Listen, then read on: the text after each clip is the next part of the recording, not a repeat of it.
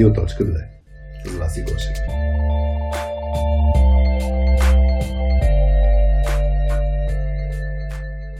Здравейте всички! Вие сте с Радио Точка две, без мама Васи Гошева, с мен Хари и днес с Емо Антонов. А, и ще си говорим за комуникация. Здрасти, Емо. Привет, Хари, привет на всички, които ни слушат и много благодаря за поканата. Ама моля ти се, моля ти се. Днес сме в Launchee, записваме, мислех, че ще записваме в една друга зала, но се записваме в стандартното в Backstage на, на Launchee. Истински рок звезди. Абсолютно. Само да не ни се пуска тук лайв събитието, което има в а, голямата зала. А, аз, аз се чуя как а, реших, че ще почна да представям по някакъв начин гостите, а, тъй като получаваме обратна връзка, че не ги представям хората, но сега се чуя как да те представя теб. Първо, за, за, за мен ти си известен с а, вицовете, защото един, значи, ти си може би най-споменавания в а, а, празния стол играта, като го правим с, с, с екипи. Петя винаги каза, има един Емо, който а, се опита стратегията, нали, да, да ме разсмива, така че да, да, да победят. И, и за момента никой не е успявал като теб да разказва вицове, така че Петя да се хили. Да, мисля, че Петя в някакъв момент просто седна, смейки се, не успяхме да я победим. Нещо. Да. А, другото нещо е с пилетата. Всъщност това пилешко мисъл ли беше тогава, като, като си говорих? Много е вероятно. Много е вероятно. Много е вероятно. Да, а, защото аз спомням тогава, като, като разказваше как уикенд да готвиш супер много за преседницата пилета и аз си викам кафето Емо. И, и, и после какво направих? И аз сега съм на този режим да ям пилешки филета цяла седмица. И какво друго да... да... А, поздрави на Искра, а, тъй като Искра се оказа голям фен от тези... А, да, Искра, ако ни слушаш, здрасти. Най-вероятно ще ни слушаш. Не заради Емо, заради мен. Да, надявам се да не миеш прозорците, както обикновено правиш, докато слушаш три-часовия подкаст. Леле, колко чести прозорци ще има. А, добре. Значи, освен, освен, че се грижим за здравето на хората с подкаста, а, нали, като изключим, че уж интересни и полезни неща споделяме, свързани с soft skills и с развитие на, на, на а, уменията и, на, и като цяло на екипите, хората се грижим за здравето им, защото просто правят по-дълги разходки, тичат... А... Свършат домакинската работа. Но да, значи готвят, но сега явно и наистина много, много прозорци и измити ще има покрай този епизод. Добре, днес идеята ни е да си говорим за а, комуникация. Хванахме една обширна тема, а, предварително си говорихме някакси, все още не сме супер фокусирали а, от гледна точка на какво очакваме като крайен резултат, но различни елементи на комуникация и ето виж, виж как съм си нарисувал, как да изразим себе си. Всъщност ние доста се лутахме, докато фокусираме някакво заглавие, как да ти кажа, че, как да изразя себе си. Всъщност аз ти изпратих един списък, в крайна сметка а, моите записки са тотално различни от първоначалния списък, който ти изпратих. Та... Аз гледам и първоначалния. Ето тук съм си го записал. Да, в крайна сметка темата е изключително обширна. Ще се опитаме да се спрем върху няколко от темите, защото иначе просто няма да не стигне а, е, един запис. И, и така. Бо направим маратон. Ма ти имаш дедлайн, да трябва в два часа да си вкъщи, така че имаме ограничено времето. Добре, аз, аз искам да...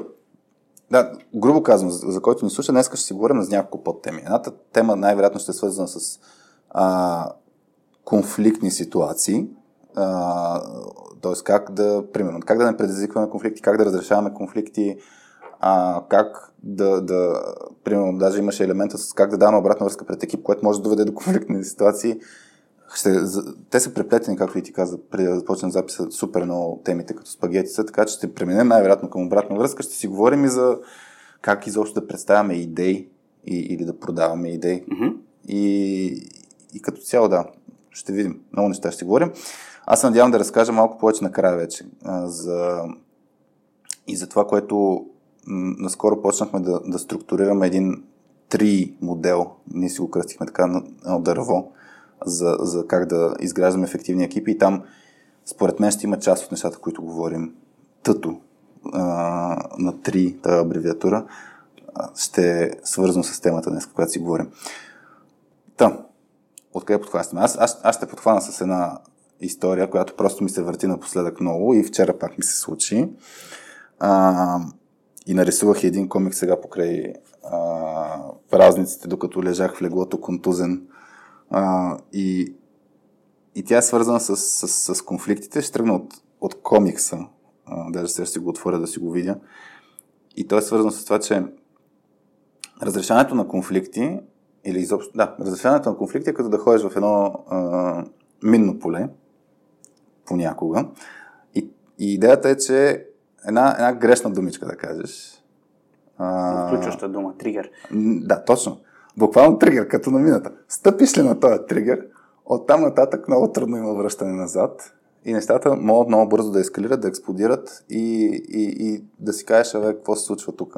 И на мен целта ми, а, като си говорим за конфликти, е как, как да подходим. Така че следно да имаме карта на, на това минно поле. Така че да ходим около мините, защото а, значи, особено с близките ми хора, напоследък последните няколко седмици така се случи, може да е покрай това, че са били празници. Нали, да си го... Празници и роднини винаги са равно на конфликтни ситуации. Да, както ти казах, за какво са празниците, ако не да се изпокараме с родата. Но и, идеята ми е как, как да подхождаме, така че наистина да... А, нали, въпреки, че имаме най-добрите намерения, да не отидем в ада, нали, да, да, да, да, да изградим тази карта. Защото това, което се случва, чисто като пример ти дам, това, което а, почваме с някой да дискутираме някаква тема и си почва като разговор, нали? Нормален разговор с различни гледни точки. Всичко нормално, да. Нормално, да. И, и в даден момент се казва някаква дума или някаква фраза, която предизвиква от срещната страна да, да се засегне. И съответно от срещната страна реагира. И изведнъж малко по малко почва да, да се заражда този конфликт. И аз даже много често, нали, мога да погледна страна, отстрани тази ситуация, да виждам, че се случва това нещо и въпреки това не мога да отреагирам.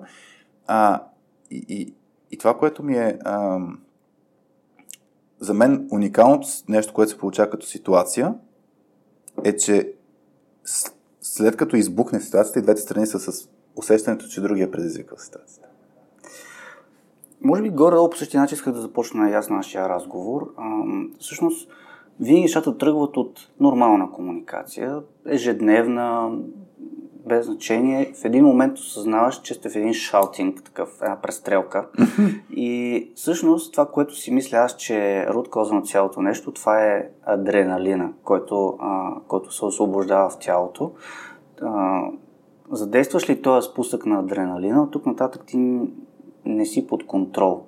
Започва едно крещение един на друг, mm-hmm. всеки има неговата гледна точка, обаче, въпреки че стоиш отстрани, успявайки да, се, да, да видиш ситуацията отстрани, нещата не са под твой контрол заради това как тялото ти реагира mm-hmm. на, на този адреналин. Така си мисля, че всъщност ам, ако разпознаем белега на това, окей, всъщност почнахме да се блеймваме без това да води до нищо а, конструктивно, mm-hmm. това означава, окей, да спрем за секунда, нали? Да не говорим за, за пример, да ще броим до десет, mm-hmm. да премислим нещата, малко да дадем възможност на адреналина да спадне. Но а, според мен това е просто как, как реагира тялото ни. Ние трябва да се учим да разпознаваме а, модела от среща. И, и в този момент а, да кажа, окей, да се поинтересуваш от, от срещната гледна точка, а, да кажеш, окей, защо смяташ, че ти си прав, а не, а, примерно, а защо съм прав. Да зададем един конкретен въпрос, mm-hmm. а, да се опитаме да съберем повече информация. Човека отсреща, защо смята, че, примерно, ситуацията е такава, каквато е. Ти имаш ли някакъв пример, да, да, ако искаш, ако сещаш за... Е, сега последно, да, дете адреналина да ти се... Да, имам, имам такава ситуация. Uh, тук малко ще преплетем конфликти и даване на обратна връзка. Uh, винаги, нали, пътя към Адъл седем с добри намерения. Mm-hmm. Uh, ситуацията е следната. Задълбава в ежедневна работа, нали, когато работиш с екип, хитваш някакъв проблем, търсиш решението, искаш да отблокираш работата на екипа, пишеш в общия канал, където са всички Ди, всички Кю Ей, трябва ми, примерно, някаква машина, за да разреша едикъв си проблем. Mm-hmm. Нали, моето добро намерение е, че искам да разреша някакъв проблем. В следващия момент идва един от менеджерите, така представи си един хубав open space, mm-hmm. с едни шейсет човека, които mm-hmm. седят около мен. и започва да ми крещи. Ти си неадекватен, не се прави като тебе, откъде на къде, попитали за разрешение за такава машина, при което ти започваш да освобождаваш адреналин. Ти влизаш mm-hmm. в режима оцеляване. Mm-hmm. И влизайки в режима оцеляване, започваш да не мислиш трезво. Ние говорим си за fight or flight mode. Mm-hmm. В случая, влизайки в fight mode, започваш да крещиш насреща. Mm-hmm. Обаче, това до какво води? От една страна той крещи, ти си неадекватен, аз пък крещя, ти нали па си много хубав. Та, нищо конструктивно, нищо градивно. И ситуацията е такава, че никой от нас не си задава въпроса: окей, има проблем, как да го разрешим? Каква е крайната цел, за да подобрим нещата? Как да, как да разрешим конфликт? Та, всъщност, давайки негативна обратна връзка пред шейсет човека mm-hmm. в един open space, вкарвайки те в fight mode, отделяйки целият този адреналин, просто ситуацията е такава, че ти няма как да я овладееш. Аз точно това ми е интересно. Дали, дали няма как, защото а, сега сещам, а, ще си отворя даже докато го говорим, има един м, Atlas of Emotions, се казва по спомен сайта. А, Atlas of Emotions е на, на Екман, на Пол Екман, който изследва супер много емоциите на хората и има нали, модел, модел с пете, скоби, шесте основни емоции. И, и Атласа на, на, нали, точно разглежда, че ам, стандартно това, което се случва, наистина имаш някакъв тригер, спусък, не знам на български тригер как се превежда, а, а, но, но нещо, което предизвиква а, емоция. Само трябва да го видя точно как беше като, като таймлайн. Нали? То е ясно, че се случва в рамките на, на няколко секунди, но, но идеята е, че имаш стандартни реакции на, на, на различните емоции.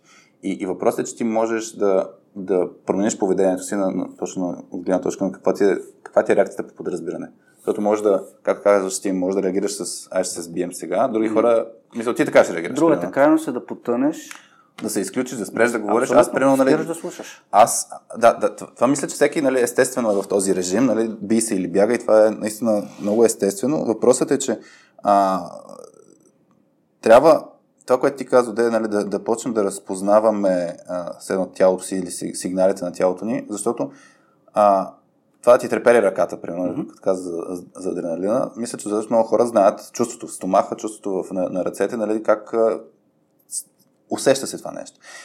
А, и въпросът е, че нали, това е нещо първото, според на което трябва да се натренираме, как да, как да си усещаме тялото а, и после следващата стъпка как да тренираме реакция. И, и за мен това, което аз, мотика нали, от моя опит, най-голямата грешка, която правя, е, знам, че съм в този процес, съвсем осъзнато, което нали, е супер. Нали, не, не съм вече само действам. Въпросът е, че не правя правилните следващи действия. И за мен правилните следващи действия наистина е смислено много по-често да кажем пауза. Защото знаем, че ще се случат нещата зле от тук нататък. А, и и, и като, се, като съм се наблюдал отстрани, много често е било трябва да правим пауза, даже казвам пауза, обаче после продължавам да реагирам на следващите реплики.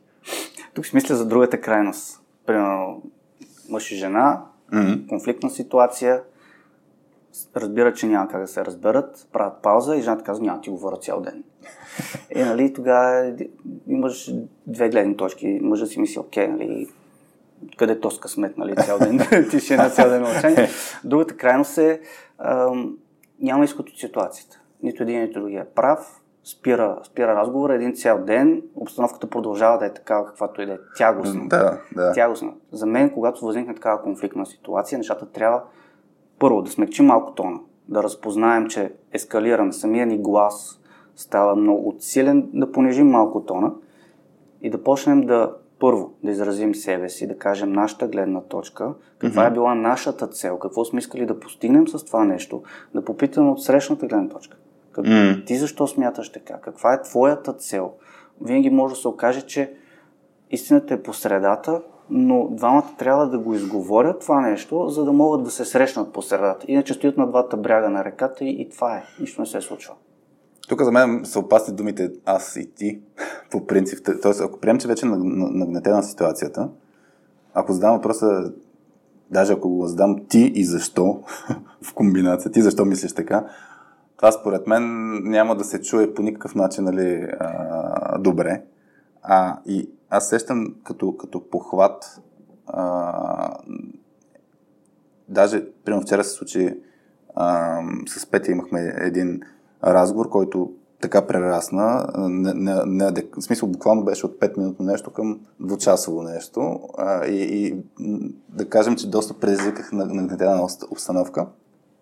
И тук е важно да вкараме също така различните гледни точки на хората. Някои хора предпочитат да, това нещо, тази ситуация да се паузира, други предпочитат да се влезе в, в тях. Тоест, тук имам предвид, тук имам, трябва да вземем предвид наистина, че всеки разрешава конфликтите по различен начин.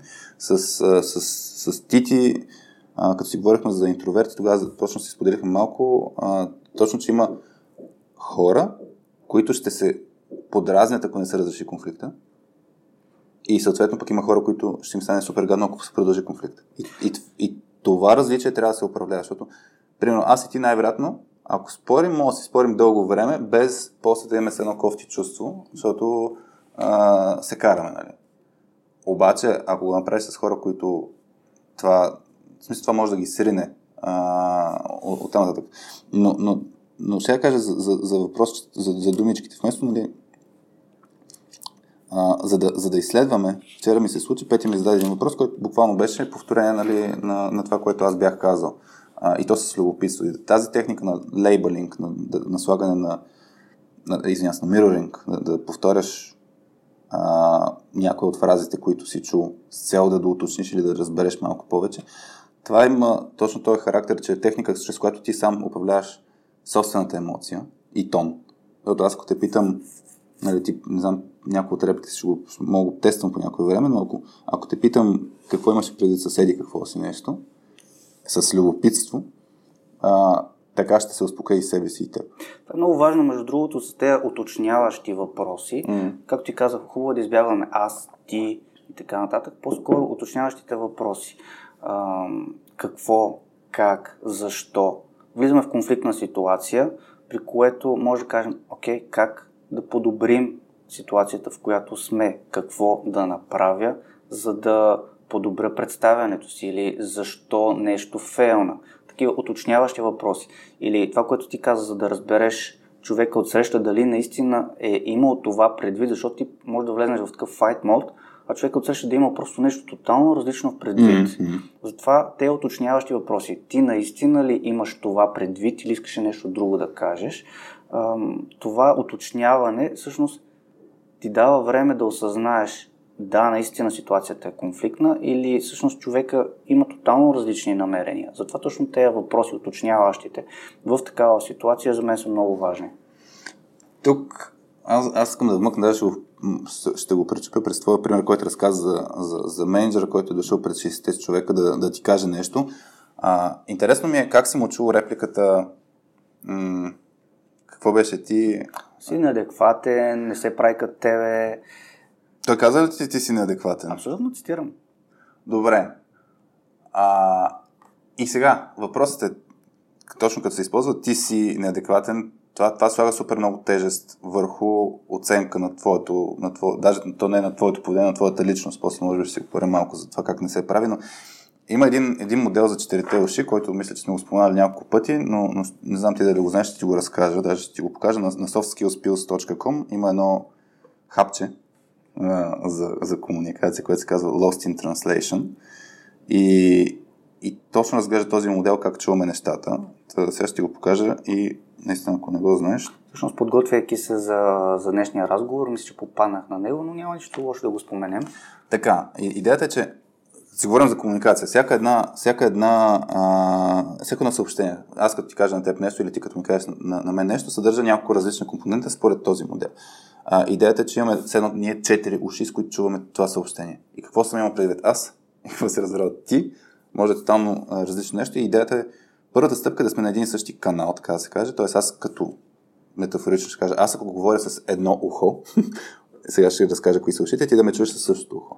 И, и всъщност четирите компонента, т.е. се води модел на четирите уши или, или four-sided модел, също е другия вариант, т.е. на четирите страни, а, има ухо за факти, което е чисто като информация да се каже нещо, а, като нещо, което може да е ново за теб, новина.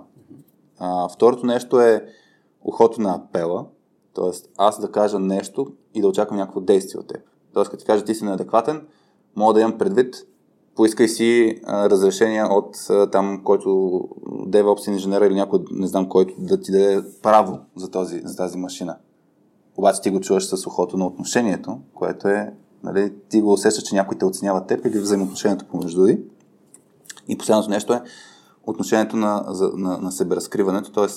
аз като кажа някаква информация, а, пример ще дам, нали, вчера като споделих някаква информация, казах, абе чувствам, че екипа не се справяме добре с еди какво си нещо. Но това се чу като обвинение. Въпреки, че аз, аз себеразкривам моите си мисли. Как нали... има нужда от уточняващия въпрос? Или аз заслага малко повече тежест. Да. Тук, тук, значи, като говорим за комуникация, то е ясно, че е двустранен процес. Тоест, и двете страни са в грешка, ако се стигне до разминаване.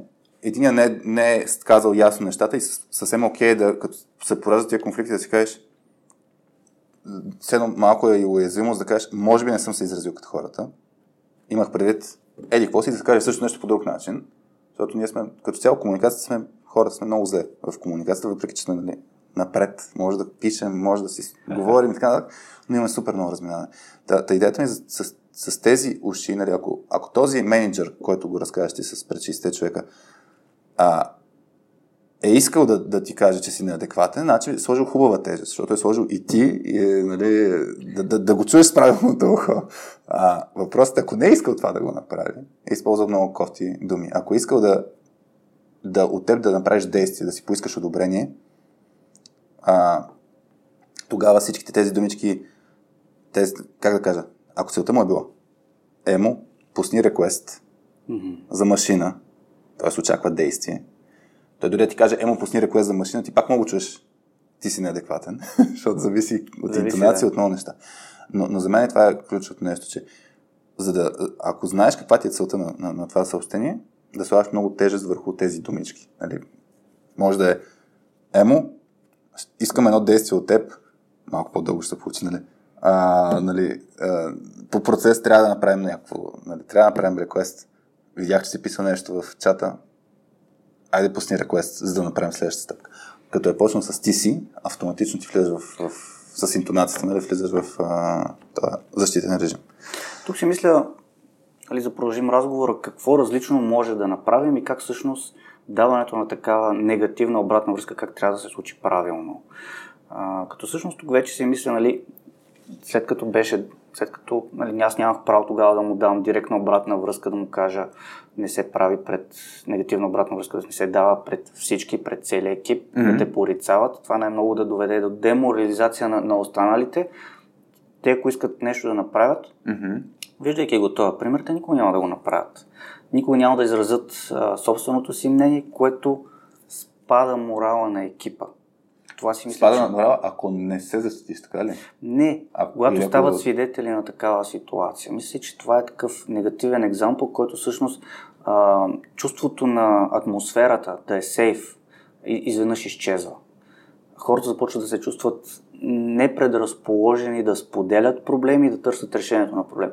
Първосигналната ми реакция тогава беше, аз що по дяволите се опитвам да разрешавам такъв проблем.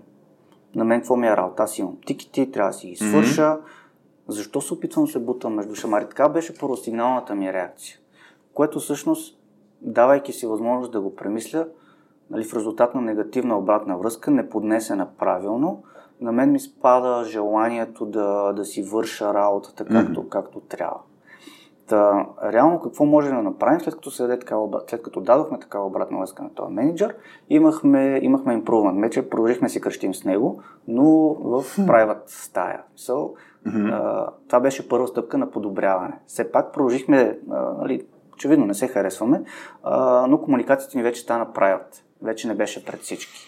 Добре, само да върнам стъпка назад, защото да, това с, с private а, факт е, че ако се стигне до нездравословен конфликт, това влияе супер негативно на, на, на, на хората. Mm-hmm. Тази психологическа сигурност или, или наистина среда, в която хората се чувстват окей да, а, да си изказват мнението, м- просто се, се руши. А ти как реагира тогава? Наистина, в смисъл, влезе в един от двата, една от двете крайности. Абсолютно адреналина ме удари, влезнах в файт мод и започнахме да си крещим един на друг, mm-hmm. както ти казах. Да. Да. Без никаква конструктивна а, критика и нещо, което да доведе до разрешаване на проблема. Защото за мен и двете крайности всъщност изпращат тези а, кофти сигнали седно на екипа. Ако почнете да се карате, всички почват, нали, да, се, да се оглеждат и да, да спират да... Или всички свежат глави, свежат глави, всички да, свежат глави и казват, дано мен не ме стигне тази участ. Да. Другия вариант е, ако примерно ти просто се замълчиш, например, всички пак ще приемат сигнал, окей, това е нормата на екипа. Mm-hmm. Менеджерът ще дойде, ще, ще ни се навика и ние трябва да продължим да слушаме и да изпълняваме. Да, и, и, и за мен тук, нали, много, много ключово е а, подхода нито да се биеш, нито да бягаш. Така наречената асертивност, където точно има техники как да реагираш на такъв тип атаки, агресивни атаки. А, така че да... Ам, наистина, да, нито да влезеш в файт режима, нито да а, просто да приемеш каквото се казва. И, и тук, според мен, е, може да е смислено да, да споделим няколко подхода а, и може да се завъртим около този казус. Само ще вмъкна и нещо друго, което после, ако ни остане време, е, че а, по време на конфликт, много, конфликт и ситуации, много често се случва да, да има няколко конфликта. И това, което ти каза, беше човекът, менеджера идва и ти казва: "Немо, не се прави така, ти си, нали, еди какъв си", и ти имаш същевременно с друг конфликт, който е: "Пич, не се дава така обратна връзка", което е тотално различна тема. Да, втори конфликт. Да, това е втори конфликт. И много често в такива а, конфликти с много високо ниво на емоция има няколко неща, които се спорят и всеки си говори за собственото. И, и, и просто трябва да се уеднакви, даже, нали, за какво спорим тук. Точно. В момента, в който трябва да, да, нам, да поемеш въздух, да осъзнаеш ситуацията. Факт е, примерно, като чух а, а, и, а, отрязъка, който вчера, примерно, качихте за предишен а, конфликт, mm-hmm. всъщност, а, вие засегнахте тема, която е: ако след петнайсет минути ти кажа нещо, ти ще имаш време да се подготвиш психически, да си подготвиш аргументи. Ситуацията е така, в която ти нямаш време да реагираш. Тялото ти директно реагира mm-hmm. на ситуацията. Ти имаш една от двете опции. Тук не съм съгласен с теб, че имаш една от двете опции. Защо да имаш едната от двете опции? Факт е, че идва ти естествено. Не, третата опция, която ти казваш асъртив, тя е нещо, което се тренира с времето. След като ти си влезнал в десетки конфликти, в един момент ти почваш да ги разпознаваш. В един момент ти почваш: аха, тук ще се бием, чак сега. Какво искаме да постигнем? Да вървим напред заедно или да правим шоу пред останалите? В крайна сметка това е нещо, което се тренира с времето и идва с опит. Uh, не може, примерно, в момента, в който отидеш и се разкрещиш на един джуниор, не че е невъз... невъзможно, но е много малко вероятно той да ти отвърне с файт. Много малко вероятно е. Mm-hmm. Първо, пример... Зависи от човека, да. Зависи от човека, но шанс е много малко вероятно, особено ако има една такава иерархия, в която има един огромен респект към менеджерите и кажеш: бъдещето ми зависи от този човек, ще правя всичко, което той така ми е. Каже. Та... Uh... Нали, когато нападнеш някой, а, с, както ти каза, задавайки нормата, а, създавайки това негативно отношение във всички, всъщност а, за мен морала се срива, но а, връщайки се обратно на една от двете опции или третата опция, за мен цялото нещо се тренира във времето. Просто ти трябва да, да, да го имаш този експириенс, за да, за да го разпознаеш. Да, бе, но то, за, да, за да го имаш този експириенс, ти трябва да го тренираш. В смисъл, че... А, да, да, да. Сега ще дам един пример. Аз спомням... А... Следната ситуация, а, коя, където една от техниките... Всъщност, човек е много асъртив, когато се задейства така наречената а, мама бер техника, майка мечка. Тоест, ако, да, да. ако някой заплашва твой, твой близък, тогава е много по-лесно да влезеш в режима да отстояваш. Нали? Без, даже, без да, това, да се замислиш. Без да замислиш и, и тогава по принцип е агресивно поведение, нали, съзнателно агресивно, но имах, имах една ситуация следната. А, аз, съм с, аз съм менеджер и съм в среща с други менеджери и с нашите шефове, така че, нали, топ менеджмент с, с нас. Тоест моите пиери и топ менеджмент, и имаше човек от моя екип на тая среща. И един от менеджерите каза, че една работа не е била свършена заради човек от моя екип. Ти влизаш в Protective Mode. И сега въпросът е, а, е това искам да кажа, мога ли да не вляза в Protective Mode? И, и за мен това, което ти казваш е, някой менеджер, ако се разкрещи на джуниора, на мен въпросът ми е, какво прави екипа? Защото екипа, а, е, той трябва да реагира. И, и за мен е това нещо, което трябва да се а, из, извади като нещо много ценно, че ако екипа не реагира, той създава кофти средата. И мен ми се е случвало точно в тази конкретна ситуация, аз да, влязах в протектив мод. А, въпросът е обаче как пак да го направим така, че да не се изпокараме всички. И, и, и за мен тук е, нали, пак има а, похвати, като ако ще говорим, например, а, това мисля, че достатъчно честно го кажа, но негативното съгласие, негативното съгласие като техника е това, което получиш като обратно, като коментар, обратна връзка, агресивно поведение, да го вземеш, да го преструктурираш по начин, по който ти си съгласен с него. Като ти кажат, емо, ти си неадекватен, да кажеш, примерно, не знам, има ли ситуации, в които наистина си неадекватен? Сигурно, Сигурно има, не знам. Да. Може да е, да, не, не съм казал, че съм перфектен всеки път, ай, това може да... Вярно е, може да се каже.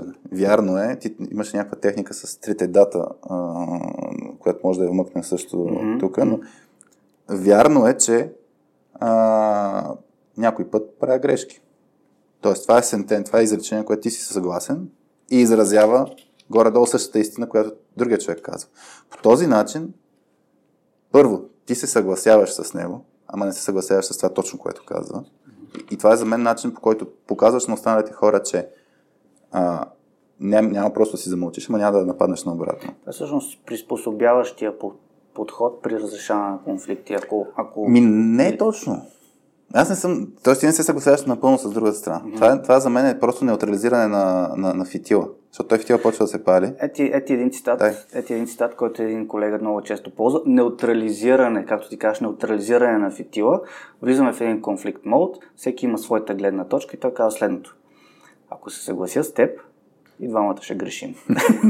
Това е едно такова, от една страна а, смекчаване на тона, от друга страна а, за мен е отключваща фраза, окей, дай да видим всъщност кой какво мисли.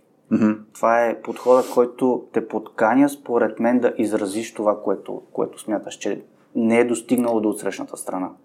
Това, между другото, като кажеш точно, че е фраза отключваща, а, а, има, за, за мен а, има ситуации, в които а, как да кажа, използването на конкретни фрази, които сте използвали преди това и сте се съгласили, че при такива ситуации ще ще си напомняте, че целта е да си говорите, не да се карате.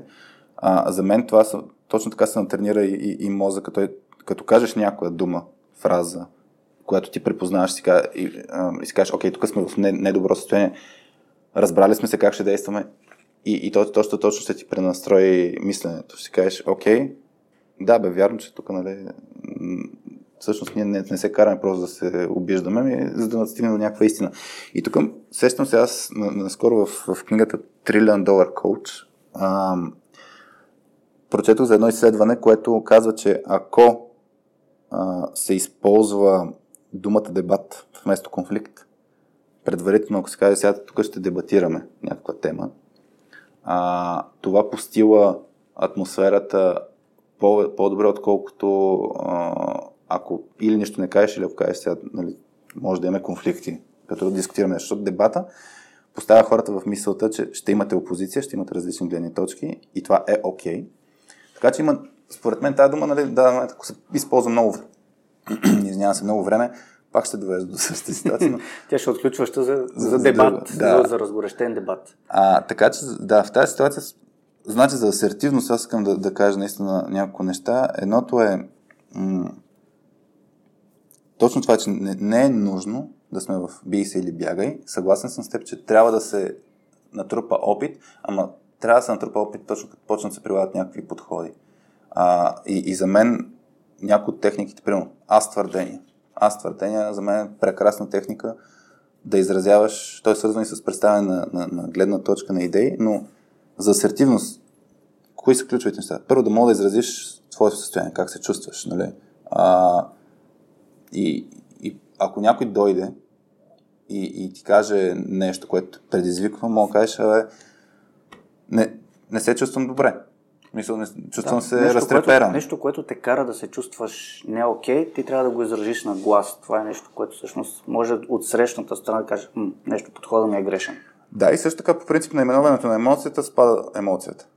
Чисто mm-hmm. психологически. Така че, а, дори е това, ако, ако знаеш, че си ядосан, мога да кажеш, в момента се чувствам я много ядоса. Няма нужда да кажеш заради теб, защото това ще предизвика от същата страна. Да, в момента се чувствам много ядосан. Това е, това е нали, една, една гледна точка. Другото е, нали, може да не е за чувство, може да е за позиция. Няма никакъв проблем да си изразиш гледна точка, но точно това е, че аз твърденията са неща, които а, са точно се... М- твоята гледна точка, която не е... В смисъл, тя е абсолютната истина, ако изразяваш с този вътрешен свят, защото ти не можеш да ми оспориш аз какво мисля. Абсолютно. Другото, което си мислех е, че освен асертивното поведение, всъщност другото като техника, което може да използваме, давайки, влизайки в такава конфликтна ситуация, е а, да влезем с респект към човека, който стои отсреща. Ако, mm-hmm. а, ако ти не, а, не уважаваш човека отсреща, това много бързо ще бъде прочетено, много бързо ще бъде разпознато, което отново ще доведе до такава не сейф среда. Когато влезеш с респект, когато кажеш твоето мнение е важно за мен, искам да знам какво мислиш. А, да кажем, а, емпатията е такъв пример. А, ти казваш, ценно е да знам какво мислиш, но това не означава, че съм съгласен с теб, защото моя вътрешен свят, моята гледна точка е такава. Затова всъщност респект е една от техниките, с които да подходим към, към отсрещната страна, влизайки в такъв конфликт. Да, уважавам мнението ти. Моето мнение е... И как, как го казваш това нещо, примерно в тази ситуация, да ти, ти се навиква, кажи сега, как да не прозвучи като... Вашето мнение е важно за нас. Моля, изчакайте. Нали? Да, добре, тук ме накара да се замисля.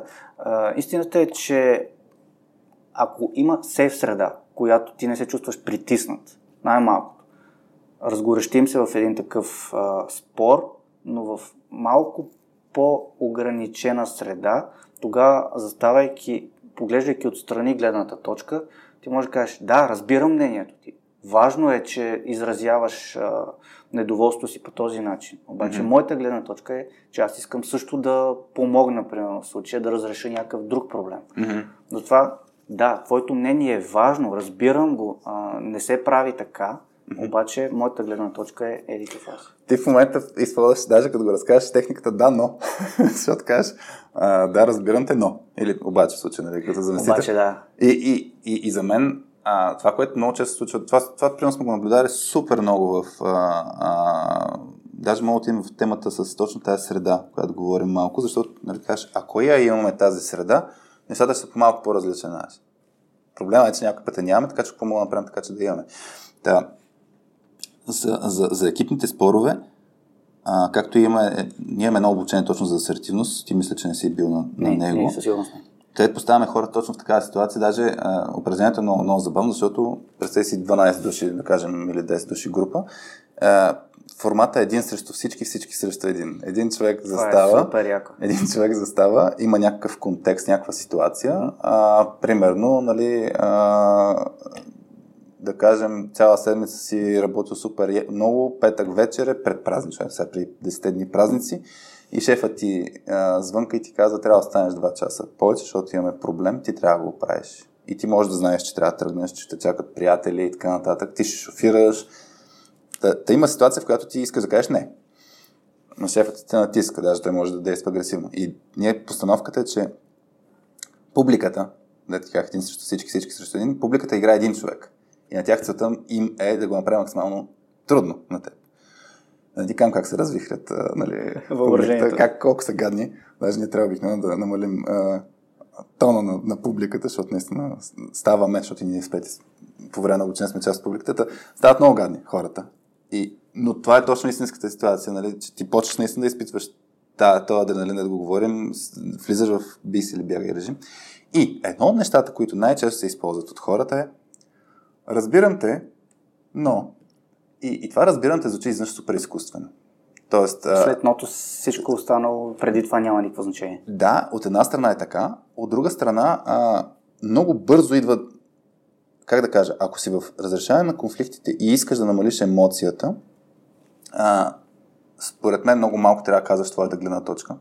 Примерно в на, на, на Крис Вос мастер класа, който достатъчно често съм го цитирал, за, за техники за negotiation, за, за преговори, е това, което спомням си, той разиграваше няколко пъти ситуации, с, а, симулираше ситуации на конфликти и накрая завършваше с той реално печелеше седно конфликта, но неговата гледна точка не беше изказана, защото той постоянно изследваше чуждата гледна точка. И, и случая, според мен, като кажеш, да, разбирам те, но моята гледна точка, еди ква си, пак ще вкараш, дори да, дори да е без ното. Разбирам те, Хари, моята гледна точка е такава, аз ще се почувствам, че ти не ме изслушаш, че не ме разбираш. Mm-hmm. Защото много бързо да ми кажеш твоята гледна точка. Мен не ме вълна твоята гледна точка, защото аз имам друга гледна точка. Така че ти, ако продължиш да ме изследваш, а, да ме разбереш наистина, тогава ще ти повярвам, че ме разбираш. Даже няма нужда да ми го казваш. Тук е много трудно да намериш баланс. Да. Много е трудно, защото ако ти не изразиш твоята гледна точка, mm-hmm. ти влизаш окей, в режим на да изслушаш човека от среща, но тогава в един момент, ако баланса се изгуби, можеш да позволиш, нали, ако цялото това нещо се случва публично, а, ти да бъдеш смачкан накрая и а, твоята гледна точка да не бъде чута, това да се възприеме грешно от всички останали и тук да изгубим баланса. Затова казвам, окей, може да в един момент, може да избързаш да дадеш твоята гледна точка, това ще подхрани спора, обаче ако в някакъв момент забавяш, забавяш, забавяш, не се стига изобщо до мнението, твоето мнение, тогава всъщност то може да остане нечуто, което... Ма което е важно? Я, да е баланс. Виж, е, добре, факт е, това може да се случи. Вие говорим за его, в крайна сметка. Ама каква ти е целта? Ето, ако тръгна да, да, на спора, целта ти е да се чуе, да ти се чуе мнението или целта е да стане на твоята? В крайна сметка, всеки влизайки в такава дискусия има цел. Да, да, да. Така, всеки, всеки от участващите в този конфликт има цел. И вършайки само стъпка назад това, което казах, накрая е важно, айде няма да казвам мегото, ама целта, да. А, ти можеш да преглътнеш а, това, че си в такава конфликтна ситуация, продължавайки да гониш тази крайна цел. Да, може да отнесеш критика, може да отнесеш скандал, но преглъщайки този скандал, постигайки твоята цел, в случая да кажем, помогнал съм, инсталирал си всичко, направил си машината, хората са отблокирани, ти си постигнал целта си. Mm-hmm. Та, та зависи. От една страна, да, ти искаш да изразиш мнението си, че ти си искал да помогнеш или ти си искал да направиш нещо конкретно, но от друга страна има другата гледна точка. Преглъщаш си егото, отнася скандала, но в крайна сметка, след като сте се навикали, накрещяли, са ти дали какво ти трябва, постигнал си си целта. Mm-hmm. Та, тук е различно дали искаш твоето мнение да бъде чуто, mm-hmm. или искаш да постигнеш целта. Затова всеки, влизайки в такъв спор, казва се, започни с сърцето си. А, кажи... Какво имаш преди с това? Да. Да си напълно сто процента откровен, защо искаш да, да, нещо да стане по някакъв начин. Това е откритата, откровената а, комуникация и може би... Моята гледна точка е такава, започвайки с сърцето си, ти даваш максимално много информация за, защо е тази, а, защо, защо е конфликта. Това, това им преди започни с сърцето си. Добре, доколкото разбирам, а, за, за теб е важно в такива ситуации, от една страна, както ти кажеш сега, а, да, да, да максимално много да кажеш предварително нещата, твоята гледна точка, твоята позиция, защо това е важно. От друга страна, все пак, да си, ако, ако тръгнеш, ако тръгне наобратно, т.е. не си си изказал мнението, да се стигне до момента, в който да си изкажеш мнението. Или в крайна сметка си постигнеш целта. В крайна сметка, mm-hmm. да, не си си изказал мнението, но това, което ти е трябвало като, като крайна цел, влизайки в този разговор, да бъде постигнато. Работата да бъде отблокирана, проблемите да бъдат резолвнати, да. но, но не всеки може да преглътне егото си. И винаги има един момент, който ситуацията отминава. Зависи, хората са различни, например, при мен е едно така анализиране след mm-hmm. това. Минава цялата ситуация, ти започва да анализираш. Защо всъщност беше този скандал? Какво можеше да направя по-добре? Как да реагирам а, от тук нататък? В смисъл, това е тупането на експириенс, след като, след като възникне такава ситуация, за да може от тук нататък, възниквайки втори път, да можеш да реагираш по-добре на нея. Да. Тук аз няколко неща се сещам да, да, да споменем. Едното е първо, да, човек според мен трябва да си ам, задава Да, да умее да си задава въпрос първо в момента, нали, за какво спорим, за какво, наистина за какво спорим. Е, това, това много често пред мен се пропуска този елемент. А, второто е наистина каква ми е целта на този разговор. Защото а, аз, при, аз мога да ти кажа, при мен най- най-голямото нещо, което съм си го разпознал, но не, не мога да го управлявам все още, е а, то най-вероятно свързано и с егото, е, е свързано с това, че аз съм много за да се изкажа, дори да не, не ми е целта да, да стане на моята. А, и това поражда наистина много ситуации, в които някой ме пита въпрос, аз тръгвам да си споделям, даже мога разпалено да защитавам някаква гледна точка и толкова разпалено мога да се откажа от тази гледна точка, но, но въпросът е, че съм предизвикал тази ситуация и така, че въпросът е, аз сега, каква ми е целта, да си изкажа мнението или да, да, да, да, да споря? Защото наистина има много често ситуации, в които просто човек не, не, не знае защо участва в този разговор. Да, затова, затова обратно се връща на, на влизането в конфликт. Трябва да помислим каква е крайната цел. Mm-hmm. Какво искаме да постигнем. Как ти кажеш, да се изкажем или да, да постигнем някакво решение на този проблем. Изходите могат да са различни. Дали ще е win-win. Това е нещо, което, примерно, правейки упражненията, докато, докато правихме с, с точка две, mm-hmm. това е най-трудното нещо. Mm-hmm. Win-win е, нали, вълка си тягнето цяло. Това за мен е много трудно за постигане, но не е невъзможно. Примерно, ако влезнеш в този ам, сътрудничест режим, да кажем, mm-hmm.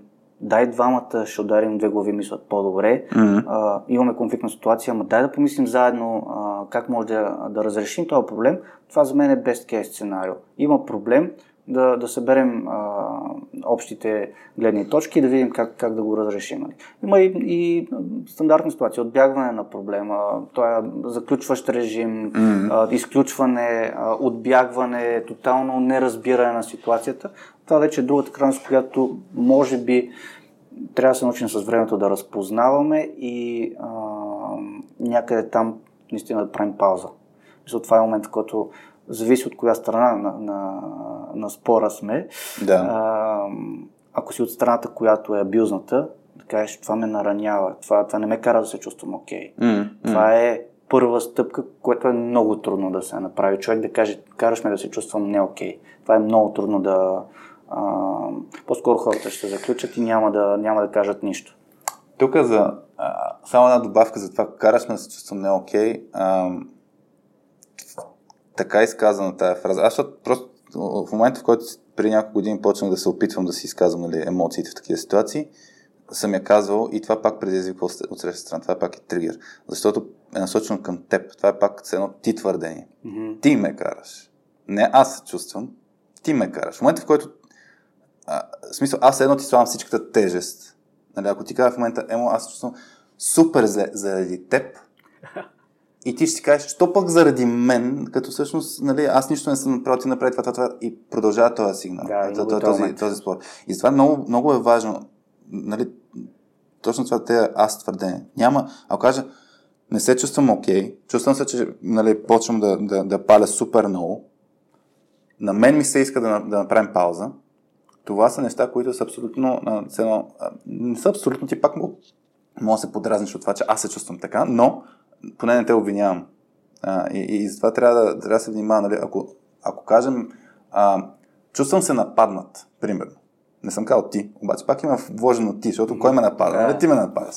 Така че е това, трябва, трябва много внимателно да се наименува тези чувства, а, за да може другата страна да, да не ги усеща като аз съм виновен за твоите чувства, защото пак ще продължим този, а, тази, тази дискусия. Аз ти предлагам да, да обсъдим малко а, точно това с как, а, как да създадем тази среда, ако си окей, да, mm-hmm. а, така че хората да могат да влизат в, в такъв вид а, дискусии, които да ги речем здравословен конфликт. Ако а, даже ние, примерно, сега ще вмъкна за този а, модел, дето, който ние си го наименувахме три, което идва от тъто е Trust, mm-hmm. доверие, Р е, двете букви след това са Results, и последното е Evolution.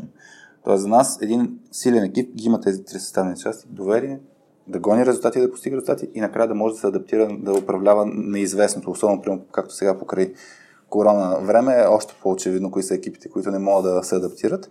Но в основата, корена, корените на едно дърво, за да е стабилно, е точно това доверие. Тая среда, която си говорим. И нали, ам, тук ми се струва, че много малко екипи имат фокус върху тази среда. Има много повече фокус върху results.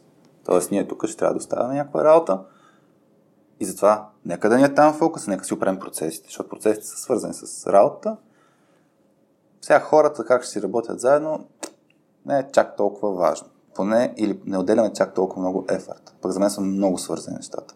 И, и ако изградим тази основа, ще имаме много по-здравословен конфликт и няма да имаме тези кофти ситуации, в които както ти го описа, някой идва, се разкрещява и всички останали мълчат, човек си го или реагира остро, или не реагира никак и оттам нататък постига резултати в такава среда. За мен, честно, постигането на такава сейф атмосфера започва малко по-далеч. Mm-hmm. Това е ам, първо изграждането на връзки с, ако ще е лайн репортърс, хората, които, а, на които си лид или хората, които, а, с които работиш на ежедневна база, а, даването на обратна връзка, а, казването на нещата такива каквито са, откровено. А, разбира се, всеки човек е различен и със всеки се, раз, се работи различно, някой е интроверт, а, някой трябва да се дава по-внимателно обратна връзка, това е нещо, което аз примерно във времето се опитвам да тренирам. А, при мен даването на обратна връзка е доста директно. Uh-huh. А, това е нещо, което за времето се опитвам да пречупя пред себе си, защото не винаги директната обратна връзка се възприема а, позитивно. Uh-huh. И затова се опитвам а, да променя начина, по който давам обратна връзка. А, нещо, което предварително, преди да почнем да записваме, ти казах, техниката, която аз я наричам сандвич техниката, mm-hmm. а, когато даваме негативна, негативна обратна връзка, да кажем а, нещо позитивно, да сложим по средата а, негативната част и да завършим с нещо позитивно. Като пример, който мога да ти дам е, а, да кажем, а, човек закъснява супер много за работа всеки божи ден mm-hmm. и как може да дадеш такава негативна обратна връзка. А, начина по който, примерно, аз бих подходил да кажа, окей, а, виждам, че си супер а, продуктивен, а, супер фокусиран си върху работата, която правиш. Mm-hmm. Закъсняваш обаче за сутрешните срещи и даването на... Закъсняваш за дейлитата. За дейли. Закъсняваш за дейлита, когато mm-hmm. е важно да разпределим работата, да знаем каква отговорност ще носи. Mm-hmm. И въпреки, че закъсняваш, оценявам твоя dedication, оценявам това, че си свършваш нещата на време, оценявам, че а, всичко е on time. Затова обратната връзка, която все пак ти трябва да попиташ човека от среща какво е разбрал, за да можеш да разбереш дали mm. той в крайна сметка, това, което ще му кажеш, е достигнал до него. Ако каже, благодаря ти за, а, за това, че оценяваш а, усилията, които влагам, ще се опитам да съм на време всеки ден с делица, за да мога да дам отчет, тогава за мен е ясен сигнал. Обратната връзка е достигнала до, mm. а, до човека и това, което съм искал да кажа, е разбрано. Това е едно от нещата, които преди, когато бяхме на, на, на, на игрите за задаване на обратна връзка, за мен е този аха момент. Mm-hmm. А, за мен е много важно да си вземеш такъв аха момент от, от, от тези игри. А, нали, ситуациите, в които вие поставяте участниците, а, ти трябва да дадеш някаква обратна връзка на човека от среща, след това да го питаш дали той я разбира. Мисля, че го направих около десет пъти неуспешно. Поне десет пъти е неуспешно, някъде там единайсет-дванайсет път, всъщност това, което трябваше от среща да, а, да чуя, беше потвърдено, което за мен беше. Аха, всъщност аз, давайки обратна връзка, изобщо информацията не достига до човека от среща. Да, ти си мислиш, че достигна? Ти си мислиш, че достига, тя не достига. Та, а, самото даване на, на, на обратна връзка е процес за изграждане на доверие. А, mm-hmm. Разбрах, да. да за това говориш, че той е влияе на средата. Всъщност, да, ще допълня още малко. Всеки, казвайки, че всеки човек трябва да се работи по различен начин, искам се да дам един пример с колега, с който работя малко, малко повече от година. Той започна стажант при нас. Изключително добър техничар, изключително лоша комуникация. Това е нещо, което, нали, работим с него, да, за да подобряваме комуникацията, да подобрим начина му на работа. Но а, връщайки се на а, изграждането на сейф среда, ясно е, той когато е стажант, той трябва да се научи на процес, mm-hmm. на деливъри, на, ако щеш а, качество на код, ако щеш troubleshooting на проблеми и така нататък. И нали, обяснявам, обяснявам, обяснявам какви са процесите, как трябва да си върши работата. Човек, когато е по-джуниор, той много се притеснява за всяка минимална грешка, която mm-hmm. може да направи. Едва ли аз си спомням моите първи години като девелопър, най-малкото нещо да щупя тук, нещо да мръдне два пиксела и света свършваше за мен. И това беше потъвах в себе си и нали, адреналина започва да бушува в теб, търсиш проблема, как така щупих продъкшън и така нататък.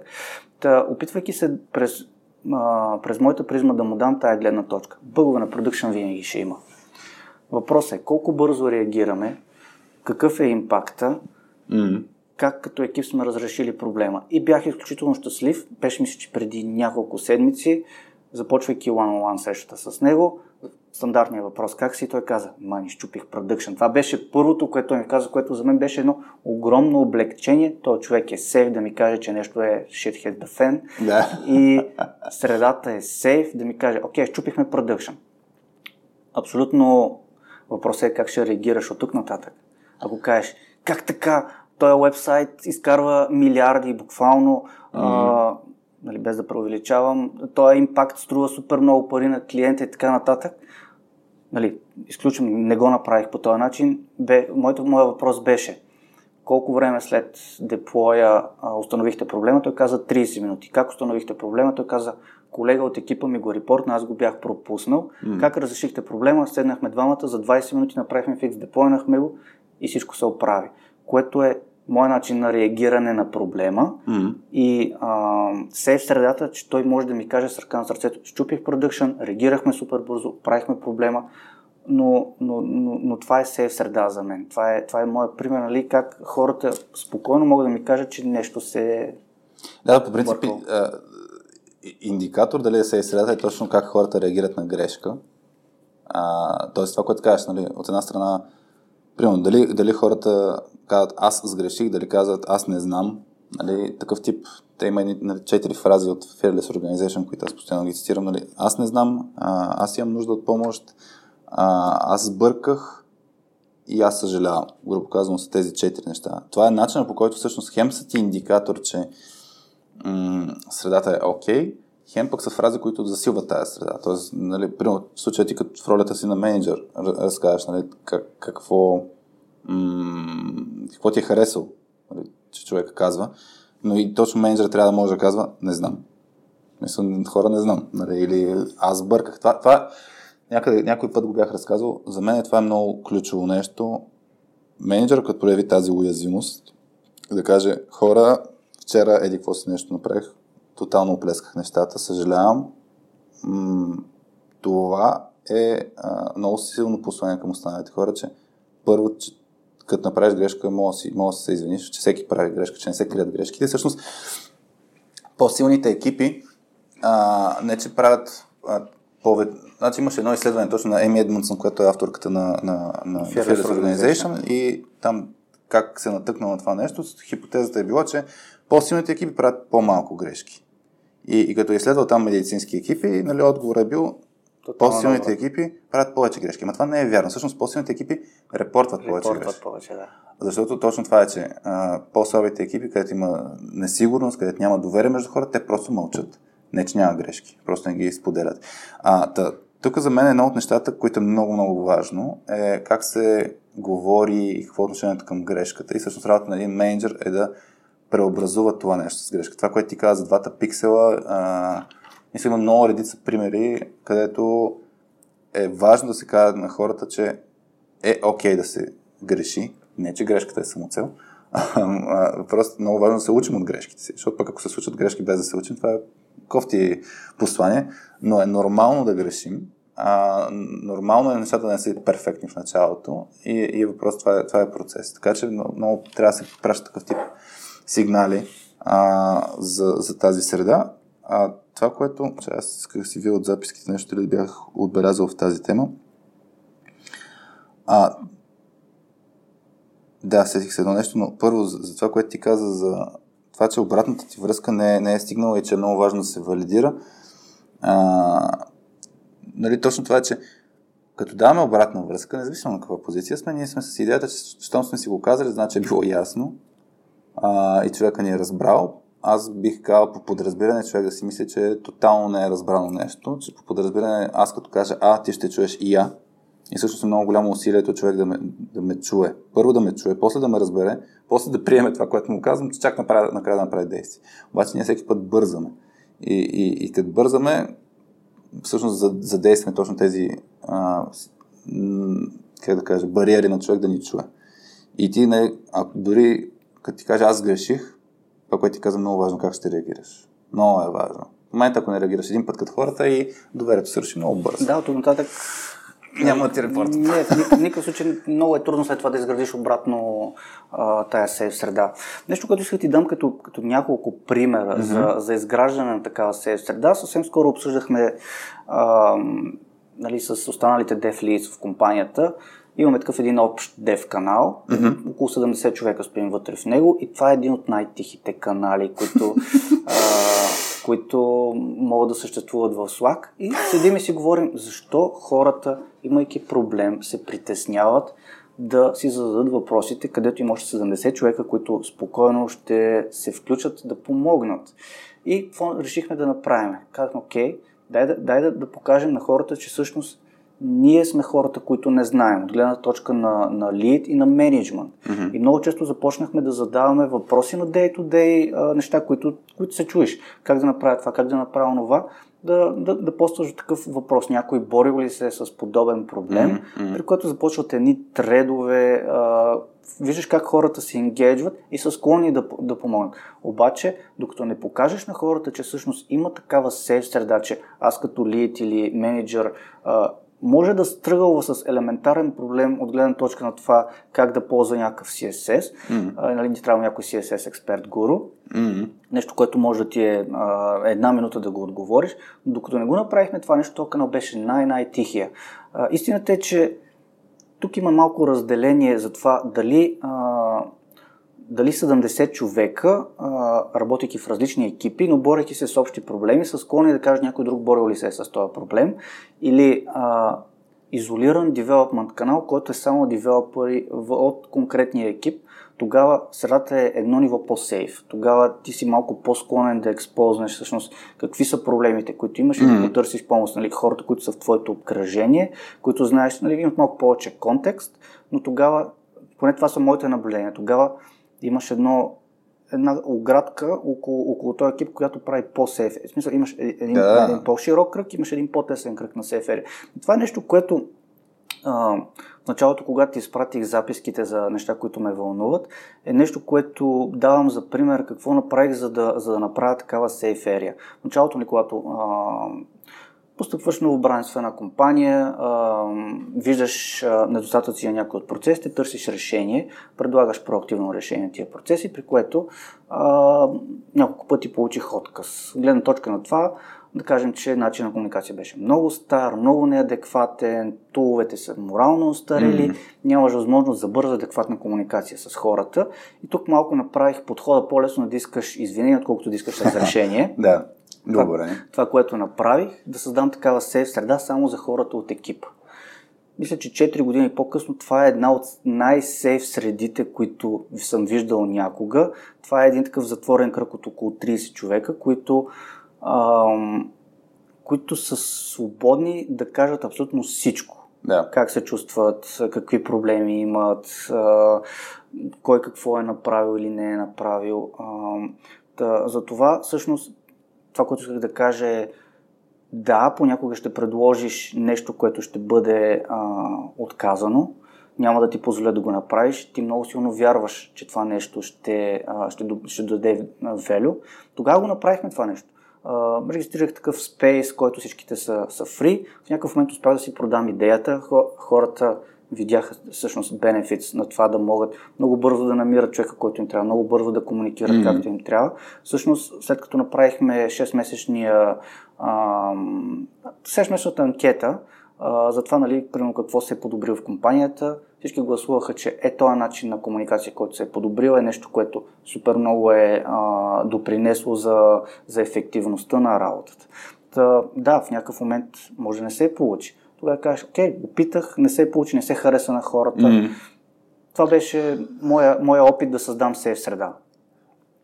Тук, да, се, а, ще отидам в идеята за, за представяне на идея, продаване на идея. А, само искам да... Ще продължа по тази линия и после искам да се върна нещо, което да не изпусна. Искам и аз да се върна с още един пример. Добре, за средата. Това ясно се преплетени нещата. А, за продаването на идея, за мен това, което ти си направил, наистина е... А, много ключово, което много често се пропуска и това да се, грубо казвам, да се визуализира идеята или да се направи да мога да пипнеш. Защото ти като представиш една идея само на думи, хората а, реагират по много по-различен начин. На... Мисля, те си представят нещо, което ти не си представяш. точно заради шума в комуникацията. А, и, и е много по-добре, аз също съм го правил точно този подход, да пилотираш нещо, да го направиш в по-малка среда, за да могат хората го видят. Да направиш proof of concept. Да. И, и примерно, нали, ние това в, да кажем, в празния стол играта, което много често се вижда като основен проблем е, като се сблъскат различни идеи, като тръгне да се комуникира. Първо, много често се комуникира устно. В момента, като го правим онлайн играта, а, наблюдаваме хората дали изобщо ще използват някакъв, някаква форма на визуализация. Дали ще използват някаква бяла дъска. Ние даже няколко път сме експериментирали. Използваме, да кажем, Mural за самото обучение, където сме начертали някакви неща предварително. Хората имат достъп до самата дъска. Нали, на живо го правим с, с бялата дъска, направили сме нещо. Дали хората ще се сетят да използват бялата дъска за визуализация? Дали ще се сетят по някакъв друг начин да визуализират нещата? Защото много често проблема в комуникацията е, че това си оставяме само на ниво думи. И на ниво думи по подразбиране имаме много по-голямо изкривяване, отколкото ако направим нещата, ако пилотираме. И е А, за мен, точно като изградим една сейф среда, за какъвто и да е проблем, а, е много важно да позволим на хората а, да, да пробват някакви неща, които, как да кажа, първоначално ще, ще ни отклоняват от резултатите. Много рядко съм виждал екипи, в които менеджера да каже: хора, дай следващата една седмица да, да направим proof of concept върху това, след тази, че имаме hard deadline за нещо си. И, и, и Кой, кой ще го направи това нещо? В смисъл, за, за мен точно това е, че това, това е големия проблем за, за мен с отделянето на, изобщо на време. Най, най-силният индикатор за мен дали един екип ще е много успешен е това колко време отделят на седмична база, затова екипа става на по-добра версия на себе си, спрямо това да работят. Всъщност това е един от аха моменти, които си взех пак отново на едно от обученията с точка две. А, празния стол. За реклама. Да, празния, празния стол. А, все още си спомням как един час ние се лутахме да предлагаме идеи и никой... Спомням си кога нещата почнаха да работят. В момента, в който ти взе а, един фулмастър и започна да пишеш. Какво пробвахме до сега, защо не проработи? Mm-hmm. Какво да направим, за да подобрим това, което фейлна преди това? Това е момента, в който почнахме да виждаме проба, грешка, проба, грешка. Момент, в който осъзнаваш, нали, не просто говориш, mm-hmm. а правиш експеримент, той фейлва. Правиш експеримент, той фейлва и търсиш решение на проблема. Това е всъщност аха момента, който си взех, че има проблем и просто говорейки за този проблем, ние не стигаме до никъде. В момента, в който започнеш да предприемаш действия, да разрешаваш този проблем, да, може да фейлнеш десет пъти, но от тия десет фейла ти ще разбереш кое не работи и така ще стигнеш всъщност до... до... Тук е този елемент, нали, дето говорим, да, да, да, да се пренастроим, да си пренастроим мисленето относно грешката. Много от силните екипи, между другото, вашия екип беше тогава един от най-силните, които а, в играта, което е, как да кажа, мисля, ти ако вътрешно се го сещал, много време се лутахме, преди да стигнем до решението, представи си, нали, всички екипи, които даже и до този момент не стигат. А, точно това е, че няма го мисленето, дайте хора систематично да проме с ясната идея, че може да фейлнем. Целта ни е да научим някакви неща. Десет пъти, десет пъти ще фейлнем. И какво от това? Затова казвам, аха момента, това да. Нещо, което си взимаш. Има проблем, да пробваме. Ако mm. не работи, пробваме следващото. Да, мисля, да направим proof of concept, да видим кое работи и кое не. Mm. А, сега ще се върна малко на това, което ти разказваше. После може да свичам пак за, за, за, за представяне на идея, но mm-hmm. а, това, което ти ми разказваше за това, че имате, нали, канал, който е супер тих, ми напомня на, на, на това, което обсъждахме с Митко от ДФБГ за как се изгражда силно комьюнити, защото mm-hmm. нали, точно осемдесет човека вече, които имат общи проблеми, ама не работят заедно, звучи като трябва да се формират като комьюнити. И, и примерно във Facebook, това групата, която направихме Soft Skills за ай ти хора преди време, а, има същия проблем, или има, все още го има този проблем, а, че хората, а, даже мисля, че welcome message, който аз съм казал на хората, е точно това, че всички са готови да помагат. Някой, ако постне въпрос, въпрос, хората веднага почват да дават мнения, идеи. Мога да ти дам толкова елементарен пример от ежедневието, който, а, който е точно това, което ти казваш. Всички са готови да го направят, но никой не поема отговорността. Пример е следният. Той е супер елементарен битов mm. пример, но на улицата, на която живея, искам да прокарам газ. Dead да. Simple. И ходя, а, нали, аз водя инициативата, за да се свърши това нещо, трябва някой да иде да вземе заявления, да, да ги попълни тези заявления и да ги върне в Овергаз. Да. Минавайки по улицата с десет заявления, получих десет. Еха, супер, кога ще стане, с какво да помагам, кога ще стане това нещо, колко бързо, и казвам, окей, очевидно всички искате да стане, обаче никой не поема отговорност да го направи. Да. Та, това е а, точно същия пример, който когато искаш нещо, ти трябва да си готов да, както ти кажеш, да го пилотираш. Да, mm. да, да драйваш инициативата, да направиш пръв концепт, да видиш, ще работи ли изобщо или няма да работи. Като получиш първия, втория отговор, ма много яко, кога ще стане, дай да помагам с каквото мога, тогава ти осъзнаваш, да, всички, крайната цел е това, което искаш и ти, въпросът е, че някой просто трябва да, да, да пилотира, yeah, да дръда. Да, да. Ами да, в тази връзка а... няколко неща се сетих аз. А, не знам дали си гледал филма Ерин Брокович с Джулия Робъртс. А, там става дума за... Тя, да кажем, че а, застава от адвокатската гледна точка на, на, на хора, които да съдят с една голяма корпорация, за това, че замърсява почва и хората, а, които живеят в този район, а, почват да имат много гадни болести. Mm-hmm. И в даден момент идеята да се събере подписка срещу, нали, това, че еди колко си стотин човека ще съдят тази корпорация. И, и, и Ерин Брокович, жена, той, той по истински случай, а, това, което прави е наистина минава врата по врата, събира подписите. И въпросът е, че инвестира време, си говори с хората и чува личните истории и така нататък. И накрая всъщност, като представя всичките тия подписи, от, от нали, адвокатите на корпорацията са супер отчудени как ги е събрал. Нали, отговорът на Джулия Робъртс беше... Нали, направих свирки на всички и малко се изморих.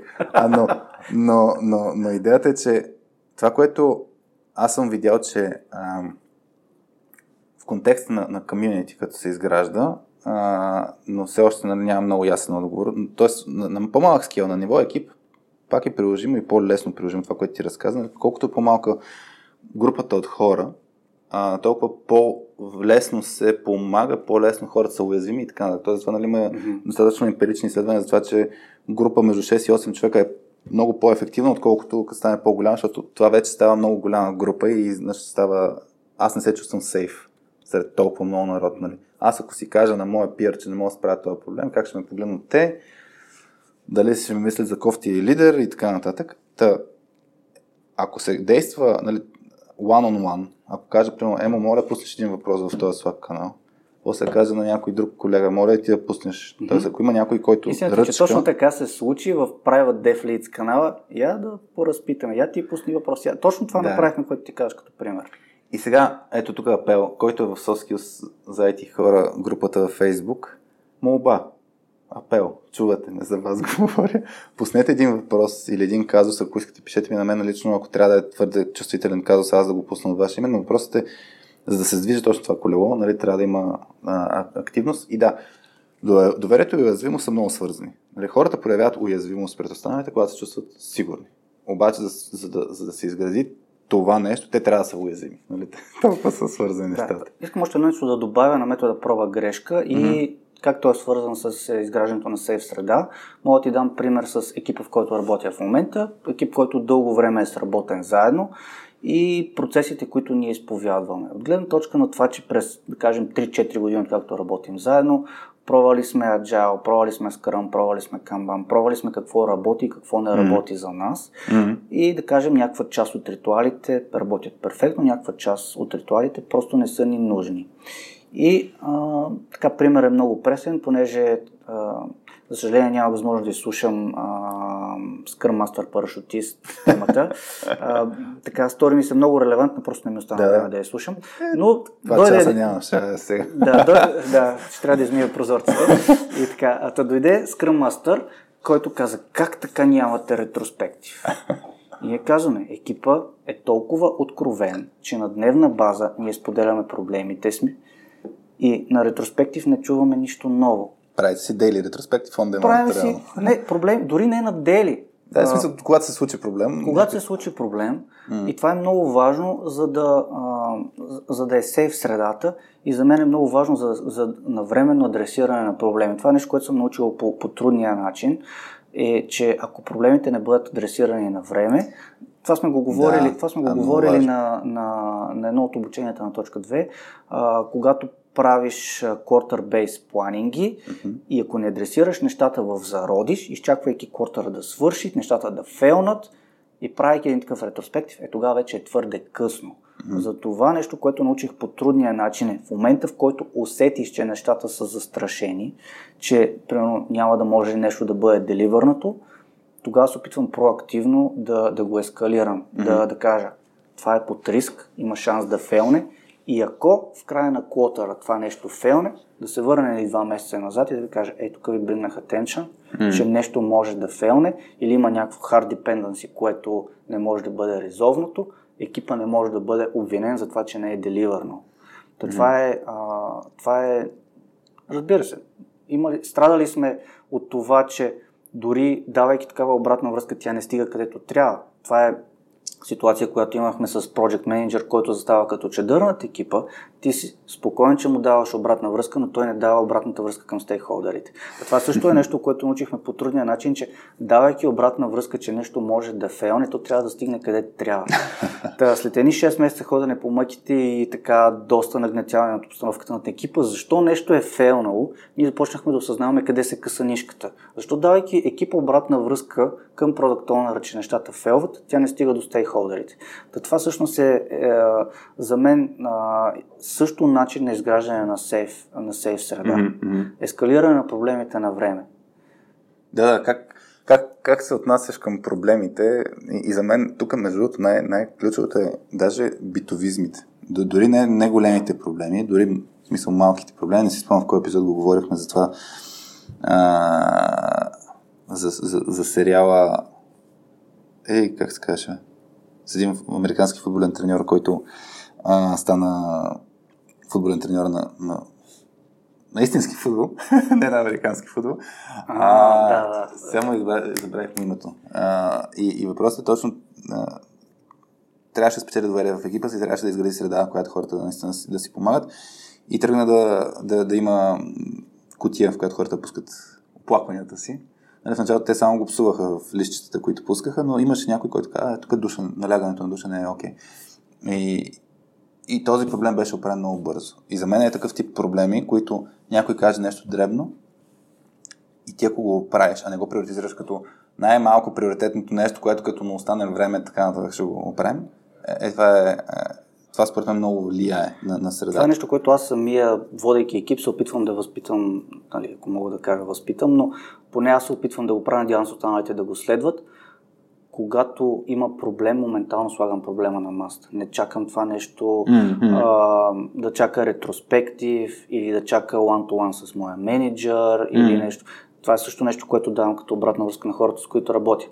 Винаги, когато приключваме разговор на one-to-one, каквото и да има, никога не чакайте до следващия one-to-one, защото нещата могат да ескалират твърде много през този период.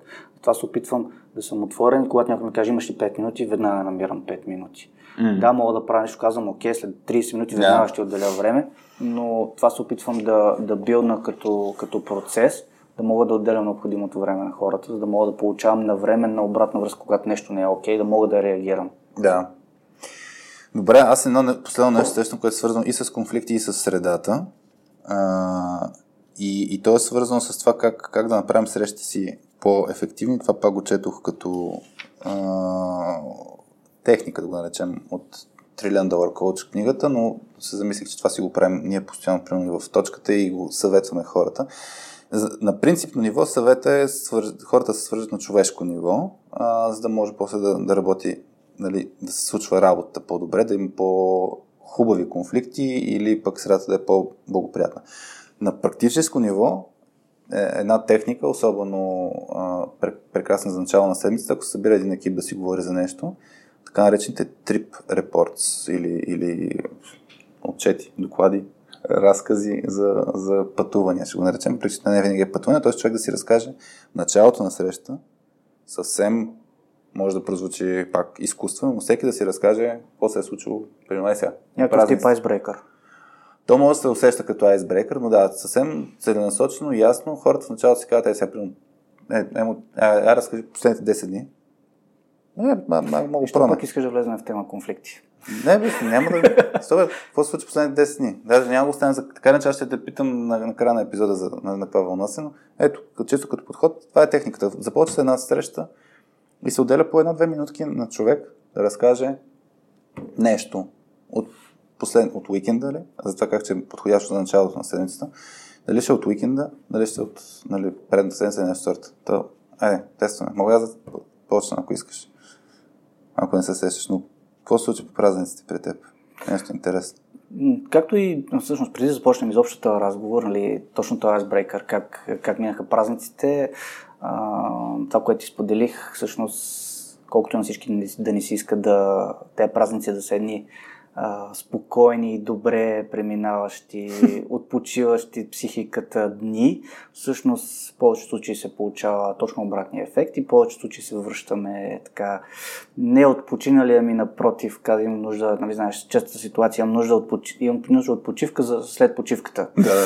Та, така за мен обикновено тези дни са свързани с много пътуване. С... Къде ходи сега? Ами бяхме два дни на Монтана, при нашите бяхме два дни в, в Чирпан, при на моята приятелка, родителите. Mm-hmm. А, след това бяхме известно време вкъщи, но там с, с една ремонтна дейност се занимаваме, което никога не е приятно. Та... Ти ли имаше проблем с... майсторите да, всъщност... преди няколко години по време на обучението, мисля, че го разискваме да, този. Това беше точно на задаване на... Това беше... Не, това е, това е тотално различна история, но даването на обратна връзка на майстори е тема, която обсъждахме на обучението за обратната връзка. Та, да. да, спомням си, че тогава ти си ми имаше затруднение. Как се дава обратна връзка на майстор? Да, като го вълниш. Като го вълниш е, да, решение. Да. И викаш, зависи каква е целта ти. Да, да. Целта ти е... Тогава ситуацията беше ноември месец, ние трябваше да направим цялата отоплителна инсталация. И, и да, да, може би не е най-подходящия да, начин. Но, но виж, пречупено през призмата на каква е целта ми, да, може да съм му дал негативна обратна връзка, да е имало конфликтни ситуации с този човек, но целта ми е било тогава отоплителната инсталация да е направена ноември месец, тъй че може да съм преглътнал егото си тогава, но целта е била изпълнена. Да. И какво викаш, значи ремонти, пътувания, активно? Роднини, да. да. Горе-долу така минаха празниците. Мисля, че при теб нещата са малко по... Ох, аз пътувах до Бургас девет часа. А... Разчерпан заради магистралата. Заради многото трафик и, и, и магистралата. Разчерпан. Повече, май... смисъл, да, смисъл, че до Стара Загора бяха шест часа и половина, седем някъде. А... Нормално два и половина. Аз не карам чак толкова бърз, но да, да кажем толкова е наистина нормалното. А, съответно в Бургас два дни по-късно, значи ние пътувахме петък след обед до вечерта. Неделя вечер не знам какво се случи. А, няко... Стандартно клякане си направих и това клякане ме... ми възпали нерв, седалищен нерв и съответно следващите два дни не мога да ходя, не мога да сядам. Сега даже съм, направо съм екстра днеска. Днеска мога да седя. Аз чудих дали ще се оправя до, до днеска. Все още не съм възстановен напълно, но чувствах се като истински футболист. Между другото, мислих си, че имам разтегнато е, е, топ нерва, да кажем по-добре. Мислих, че съм, съм разтегнал някакви е, мускули, някакви сухожилия. Защото нали, нещо елементарно правиш, после се държи за крака и много взе положението. Та, м- иначе ходих и на плаж. Това беше супер яко. Няколко дни ходихме и на плаж. Но... А, но пътуването на брат беше притеснено. Добре, че като шофираше, аз с една възглавничка в колата си седях така в няк- някакви странни пози. Но да, беше, беше много интересно, интересно преживяване. А, това, което да, връщайки, това го давахме като пример, но връщайки това като, като техника. За мен и, и всъщност изследванията го показват, че тръгнеш ли по този начин среща, в която дори после имаш дебат. А, комуникацията тотално е много, в смисъл, тотално различна. И Ерик Шмидт, който е един от авторите на книгата за нали, Trillion Dollar Coach, обясняваше как нали, него като са го коучвали, а, това му се струва супер, как да кажа, безумната техника е изкуствена, безмислена, няма, няма какво да я правят, но постепенно, като е прилагал, е видял, че резултатите после са тотално различни. Начинът, по който комуникираш. И, и всъщност много е опасно за мен да се влезе в срещи директно по същество, по въпроса. Айде, тук ще из... за петнайсет минути ще решим нещата. Защото да, възможно е краткосрочно, може да има разрешаване на тези дискусии, проблеми, конфликтите станат, нали, по-ефективни, обаче дългосрочно нито на средата ще повлияем, нито на начина, по който се водят тези конфликти. Повишиме другата гледна точка, а, и това е как, а, как трябва да се води правилно а, ежедневните срещи, които всички имаме. Дали ще са планиране на работа, дали ще рефайнване на някаква, mm. някаква работа. Много често казват, че а, трябва да имаш адженда. Mm. Това нещо трябва да е таймбокснато, mm-hmm. и трябва да бъде фасилитирано, mm-hmm. за да може, първо, за да няма разпиляване, за да не е едно безкрайно стоене в срещата и за да може да имаш резултат, това, което си говорихме малко yeah. по-рано, expected резултат в края на тази mm-hmm. среща. Та, отново, нали, при мен винаги всичко е баланс. Да, трябва да предразположиш хората, трябва да създадеш такава сфера, в която те да да кажат мнението си. А, това нещо, разбира се, трябва да има желание аутпут накрая, което ми всъщност ми напомня на един от примерите, които исках, може би не съм си записал. Това е а, как екипа участва в, в такива срещи и какво се случва, когато екипа всъщност мълчи на тези срещи. Да.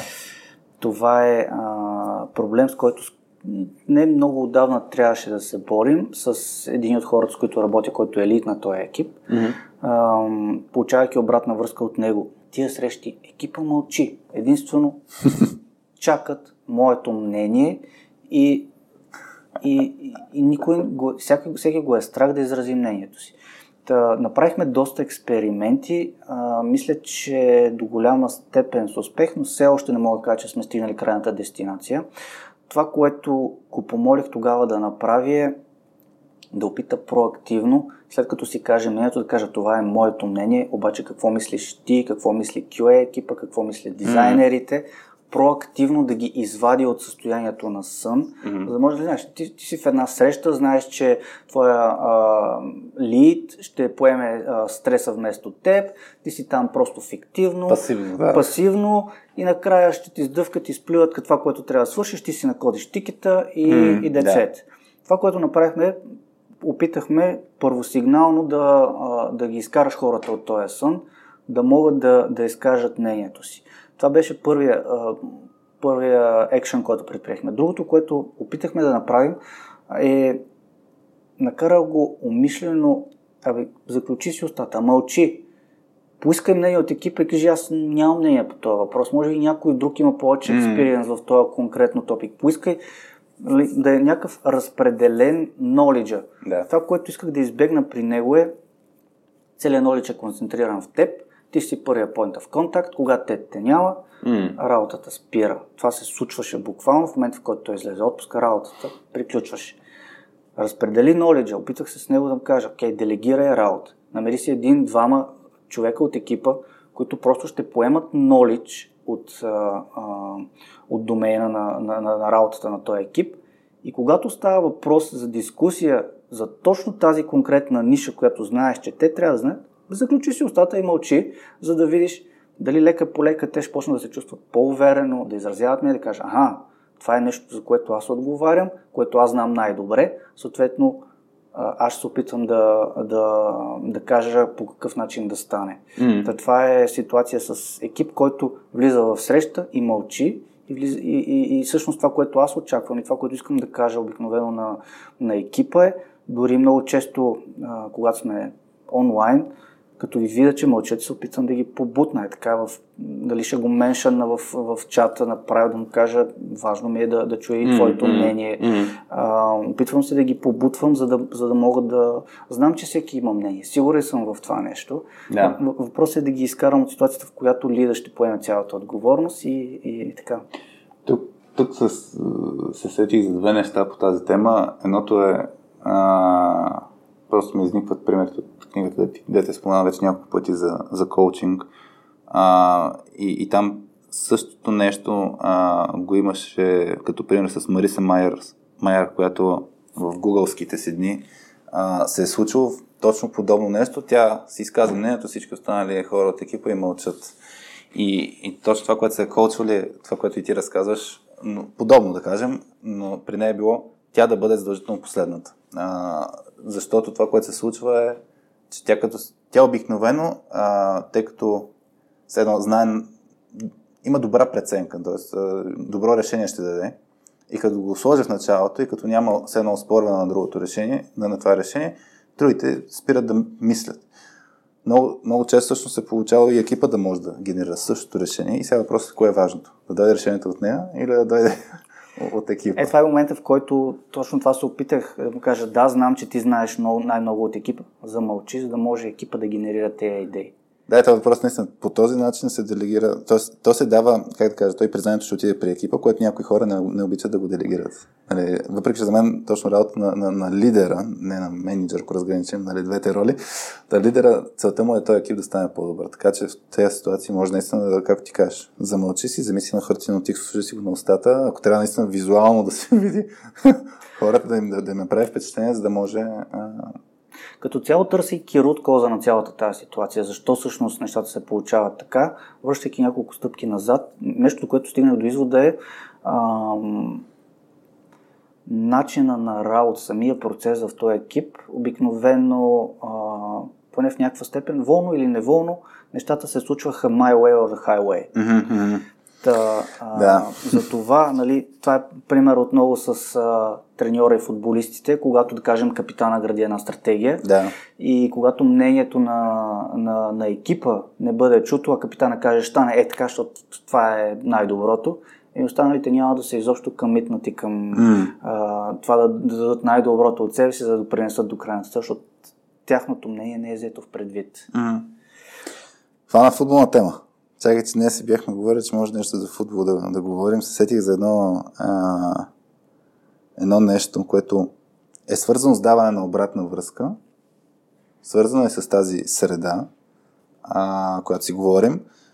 Имаше един пример сега а, на, на Рио Фърдинанд от твоя любим отбор, въпреки че вече не, не е част от отбора, беше коментирал а, поведение на Тотнъм а, играчите от последния двубой сега с Лийдс. Това, което се случи е...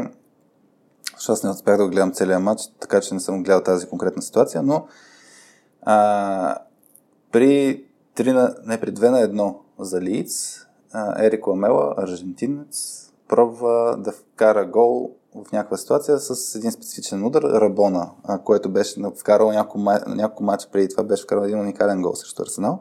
Но въпросът е, че се пробва в, в този момент да, да вкара така гол. И а, на, на Рио Фърдинанд коментарът му беше, а, че според него първо, нали, когато губиш, да правиш такива технични изпълнения вместо да гониш резултата е безумие, но беше обърнал внимание как са реагирали екипа. И вика, никой не му коментира нищо. Мисля, никой от останалите футболисти не коментира нищо. И за мен е това, което просто искам да го отбележа в контекста на, на екипи, които пък вече са постигнали тази хубава среда. А, и това, което сме го забелязали при работа с няколко деф екипа, а, е, защото за мен първо целта наистина се изгради това, тази, тази коренова система от дървото, което говорихме, нали, доверието, средата. Проблемът, който идва след това обаче, е, че хората много внимават за тази среда и стават много добрички. А целта на психологическата сигурност не е хората да са добри един с друг, не да са приятели, така. Напротив, идеята да може по хубав начин да обработват различията си и ги използват като сила. И това да си търсиш отговорност, някой да каже, бе, пич, не се прави така в тази ситуация, е много важно да се запази. С ясната идея, че трябва да се направи по начин, който хем да се запази тази среда, но това, което говорихме за обратна връзка, го правиш с а, хем с доброто намерение, а, хем по хубав начин, но да не се спести. Има много, много подходящ пример а, и той е много очевиден и често пъти се дава за най-добрите приятели сред мъже. Най-често, когато най-добрият ти приятел ти каже, виж къв си го пак. И той mm-hmm. го казва с най-искрени намерения, знае, че ти си направил някаква огромна тъпотия в някаква ситуация, но средата е толкова се, вие сте толкова добри приятели, че той може да ти даде такава негативна обратна връзка и знае, че няма да те засегне. Mm-hmm. Но друго исках да кажа тук в контекста на, на това хората да пазят, а, да пазят а, сейф атмосферата, нещо, което си говорихме малко по а, преди самия разговор, това е така наречените peer review-та. Нещо, mm-hmm. нещо, което, нещо, което често може да бъде а, възприето грешно. А, много често, нали, хората, знаеки, че дават най-доброто от себе си, правейки някакъв конкретен етикет по някакъв подход, пускайки peer review-то, много често получавайки обратна връзка, могат да го, а, могат да го приемат като нападка. От друга гледна точка, а, ти спотвайки някакъв проблем в peer review-то, можеш да простиш тая грешка и всъщност да пропуснеш някакви неща. Тук отново се върна на баланса. Много е важно а, как се реагира на, на такива peer review-та, понеже съм забелязал няколко крайности. Едната крайност е а, по-джуниор хората, когато им се напише някакъв коментар, те сляпо изпълняват абсолютно всичко, което им е написано като коментар. Дали ще е някаква буквичка да се смени, дали някаква variable да се смени с някакво друго име. Абсолютно сляпо, каквото им е написано, това изпълняват. Mm. От друга гледна точка, много синьор хора, знаеки, че са дали всичко от себе си, твърдо вярват в, в това, което са направили, как са го архитектирали и така нататък. Получават коментар, но това всъщност може да се архитектира по някакъв друг начин и тогава нали, започва един конфликт, едно безкрайно словоизлияние в, в peer review-тата. Нали, единият, държейки на това, което той е имплементирал, дава една добро от себе си, другия давайки насоки, защо всъщност не е по моя начин, моя начин, нали, крайната цел ще е по-хубава и така нататък.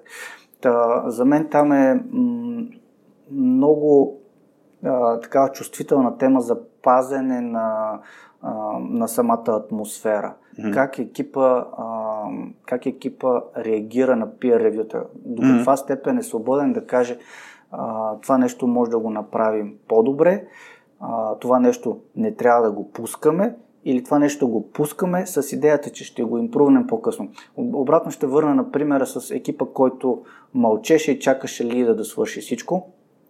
Ситуацията беше такава, че нали, my way or the highway, а, всичко се прави както лида казва. Mm-hmm. И а, в един момент, променяйки стратегията, обратната връзка, която му даваме, виждаш проблема, ще работи ли? Ще работи. Кажи, окей, на по-късен етап ще отворим tech debt ticket, ще mm-hmm. го импрувнем, когато имаме време, когато не сме притиснати от дедлайни, може да подобрим процеса, но не настоявай винаги на, на твоето, за да може а, нещата просто да вървят. Mm. За, да, за да не се бият едни изкуствени спирачки. Винаги има повече от една гледна точка. Знаеш, програмирането на едно нещо може да бъде направено по десет различни начина и понякога е хубаво, да, не е най-красивото нещо, което си виждал, но то ще работи и в крайна сметка клиентът ще е доволен. Да, да отворете tech debt ticket. Да, мога да му празнуваш две години рожден ден на този тикет по-късно. Нещо, което сме правили. Но в крайна сметка, в някакъв момент просто трябва да пазим тази, тази сейф атмосфера. Тук се а, сетих за... за а... Аз цитирам постоянно книгата Creativity Incorporated а, в подкаста и нали, ме бъзика, че това е единствената книга, която съм чел. Ето, днес споменах Trillion Dollar Coach няколко пъти. А, но ам, в Creativity Inc за мен, който му е интересно как да изгради точно този peer review процес, мога да видя примера с Brain Trust на, на, на Pixar, а, защото там го има елемента с някой си представя работа, другите го хранят, грубо казано, с своето ревю. Има особеностите първо как се подбра, в смисъл, ам, как да кажа, първо има а, достатъчно много е постоянно предварително каква е идеята на, на това нещо. Тоест, постоянно се говори, примерно в случая, каква е идеята на peer review-то. Over communication има, както ти ми разказа, нали, преди малко за one-on-one, че завършваш всеки път с нали, този коментар, не да и чака. И това е много важен, този принцип е да, да комуникираш една идея повече, отколкото е необходимо, за да мога в крайна сметка да се запомни. По същия начин, peer review-тата постоянно трябва да се говори каква е идеята на това peer review, за да може а, хората да знаят първо, че има голям шанс да не е перфектно. Както в Pixar казват, всички филми в началото не струват, не, не стават, съкс. А второто нещо, там е въпросът е, че човека, който е режисьор на филма, той а, от една страна знае, че другите са да му помагат там, от друга страна знае, че ще получи критика, от трета страна знае, че решението е негово. Тоест, а, ние примерно с, а, да кажем, подобни ситуации с Петя много често сме в конфликтни ситуации за кре... креативност нещо. Трябва да вземем решение как да направим нещо. А, и има някакво начин, по който нали, мога да се управлява този процес. Сам, само един фокус ще сложа в случая и това е в момента, в който сме си сложили ролите, единият е седно оунъра, този, той е негово това чудо, а другият е редактор, рецензент и така, но решението си остава в оунъра, тогава обратната връзка се приема много по-лесна, защото човека ще ти каже: разбрах ти твоята гледна точка, приемам, че мога да съм правя по това начин, обаче ще оставим по моя. И въпросът обаче това да се натренира и в джуниорите, което ти казваш. Това е нещо, не... което се опитвам, между другото, да науча хората, с които работя. Не винаги... Разбира се, това нещо идва с сеньоритито. Обаче ам, не винаги на сто процента да си а, съгласен с всичко, което се казва. Това, което и ти даде като пример. Съгласен съм, че нещо може да се архитектира по друг начин. Да изразиш твоята гледна точка, защо е направено така. Mm-hmm. Какви са... Много често хората не виждат с какви проблеми си се сблъскал, имплементирайки някакъв, mm-hmm. някакъв solution, съответно давайки им тази обратна връзка. Да, направих тази архитектура, защото срещнах следните проблеми, е нещо, което в повечето случаи казва: аха, approve, окей. Okay. Mm-hmm. И, и нещата продължават. Другото, което а, се опитвам да, а, да дам като обратна връзка на, на, на хората, отваряйки peer review, получавайки много коментари, това, което ти каза, съгласяваш се с тях, но когато си притиснат от времето, кажеш: окей, ще отворя Tech Dev Ticket, ще го импрувна в момента, mm-hmm. в който имам трийсет минути повече свободно време от, примерно, края на спринта, когато нещо трябва да бъде деливано, те представено на клиента. Не е big deal. Стиска mm-hmm. в момент, стискаме си ръцете, това нещо работи, импруваме го, когато можем и, и така, смисъл, така отстояваме а, нашата гледна точка. Това, което кажеш за мен, то за всякакви конфликти е много валидно, да имаш... А...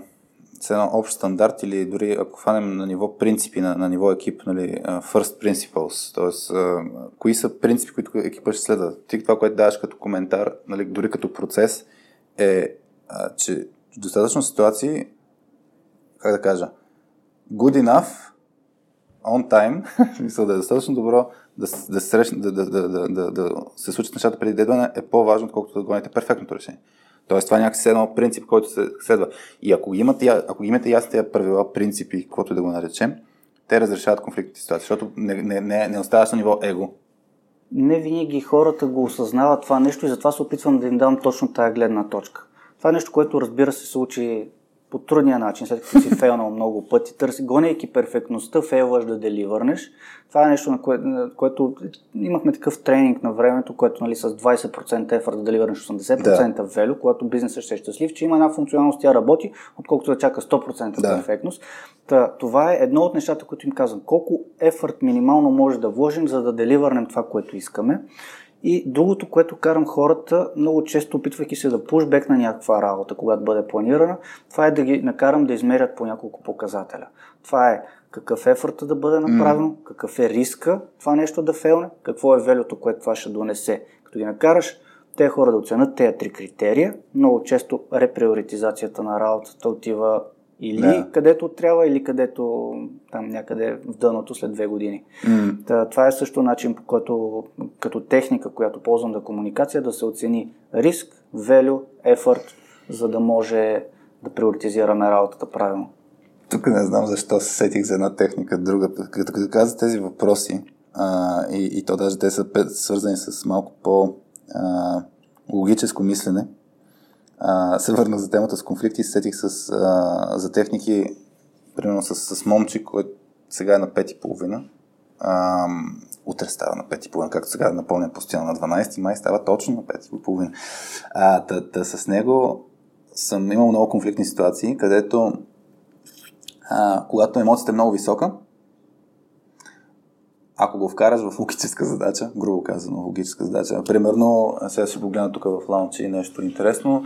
Ето виж горе тавана, колко дъски има тези, които подпират а, звукопоглъщащите панелчета. Колко дъски са? И е това нещо, нали, сменя мозъка от, от а, режима бий си или бягай. По спомене в, в книгата а, Мисленето, на, на Даниел Канеман, който е за нашите предубеждения. А, точно това е нещо, че ние имаме, нали, няколко системи, които работят в мозъка ни. Нали, и има много... Когато взимаме решение, например, много често мислим, че сме взели логическо решение, пък всъщност сме го взели на базата на предубеждения. И, и когато си зададеш въпрос, който е свързан с логическо мислене, ние превключваме сега на коя, мозък, коя част от мозъка мисли и всъщност почваме да, да, да взимаме решението без тези предубеждения. Имаш и даже един пример за м- свързано с а, борбата с а, расизма в полицията в щатите. А, ги карат като, чисто като тренинг полицаите да се зададат, а, ще те излъжа какъв въпрос беше. Беше пак някакъв логически въпрос преди да тръгнат да правят арест. Защото се оказа, нали, че като се зададат някакъв такъв въпрос, а, намаляват а, процента на а, насилие, свързан с а, а, тъмнокожи хора.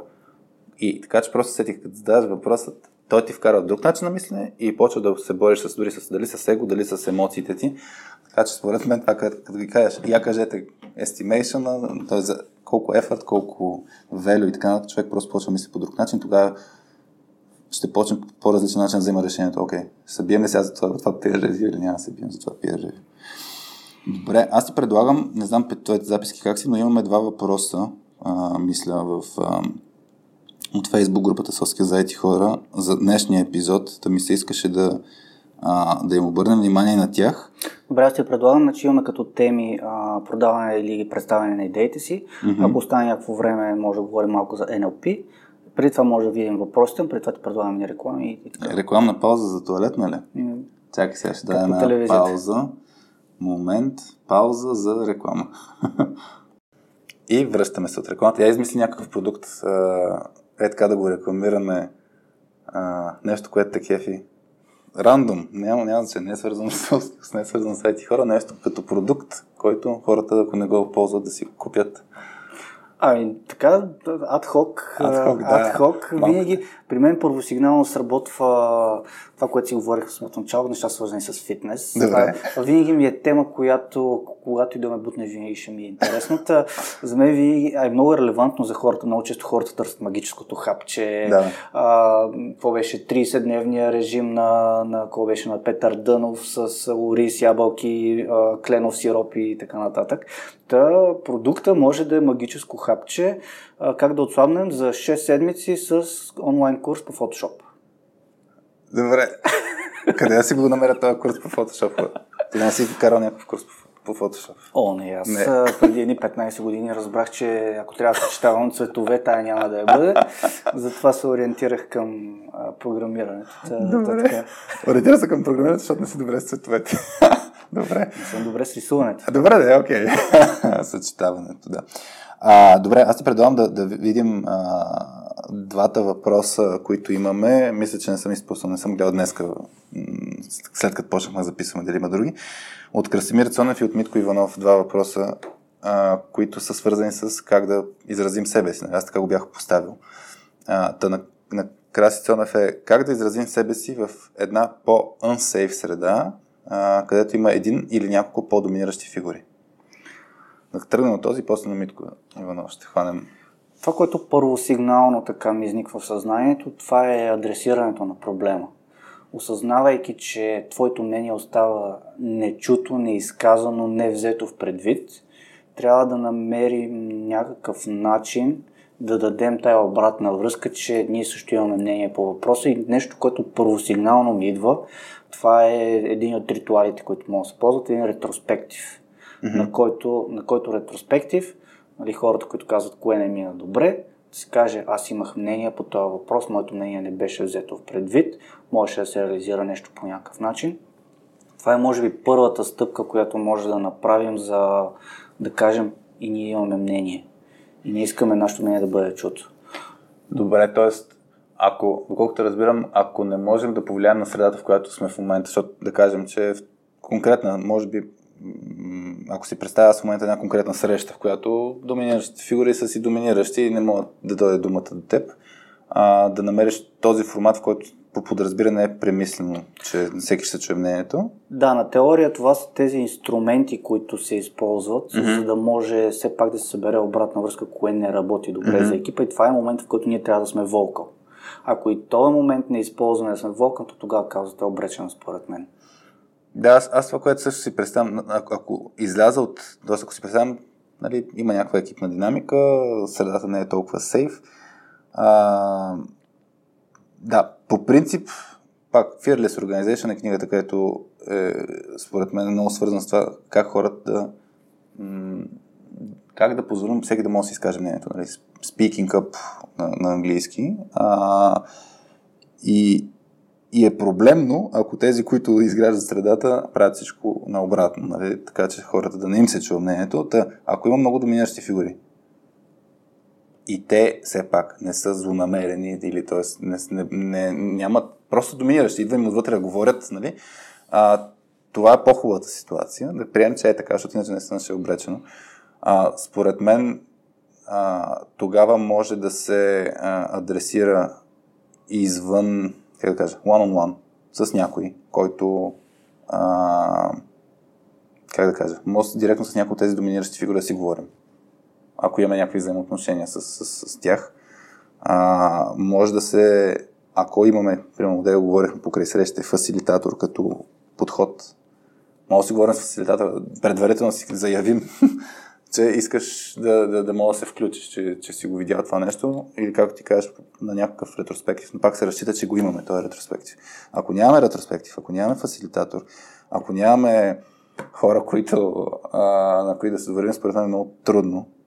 Другото, което ми хрумва, е нещо, което говорихме малко по-рано, peer-ревютата са моменти, в който също може да изразим мнение. Mm-hmm. Тогава вече, давайки ценни насоки, нещата ще почнат да стават по-видими. Той човек всъщност има много ценен инпут, който аз мога да взема предвид и следващия път, вместо да чакам той да ми напише коментар, мога да отида при него yeah. и да поискам проактивно мнението му.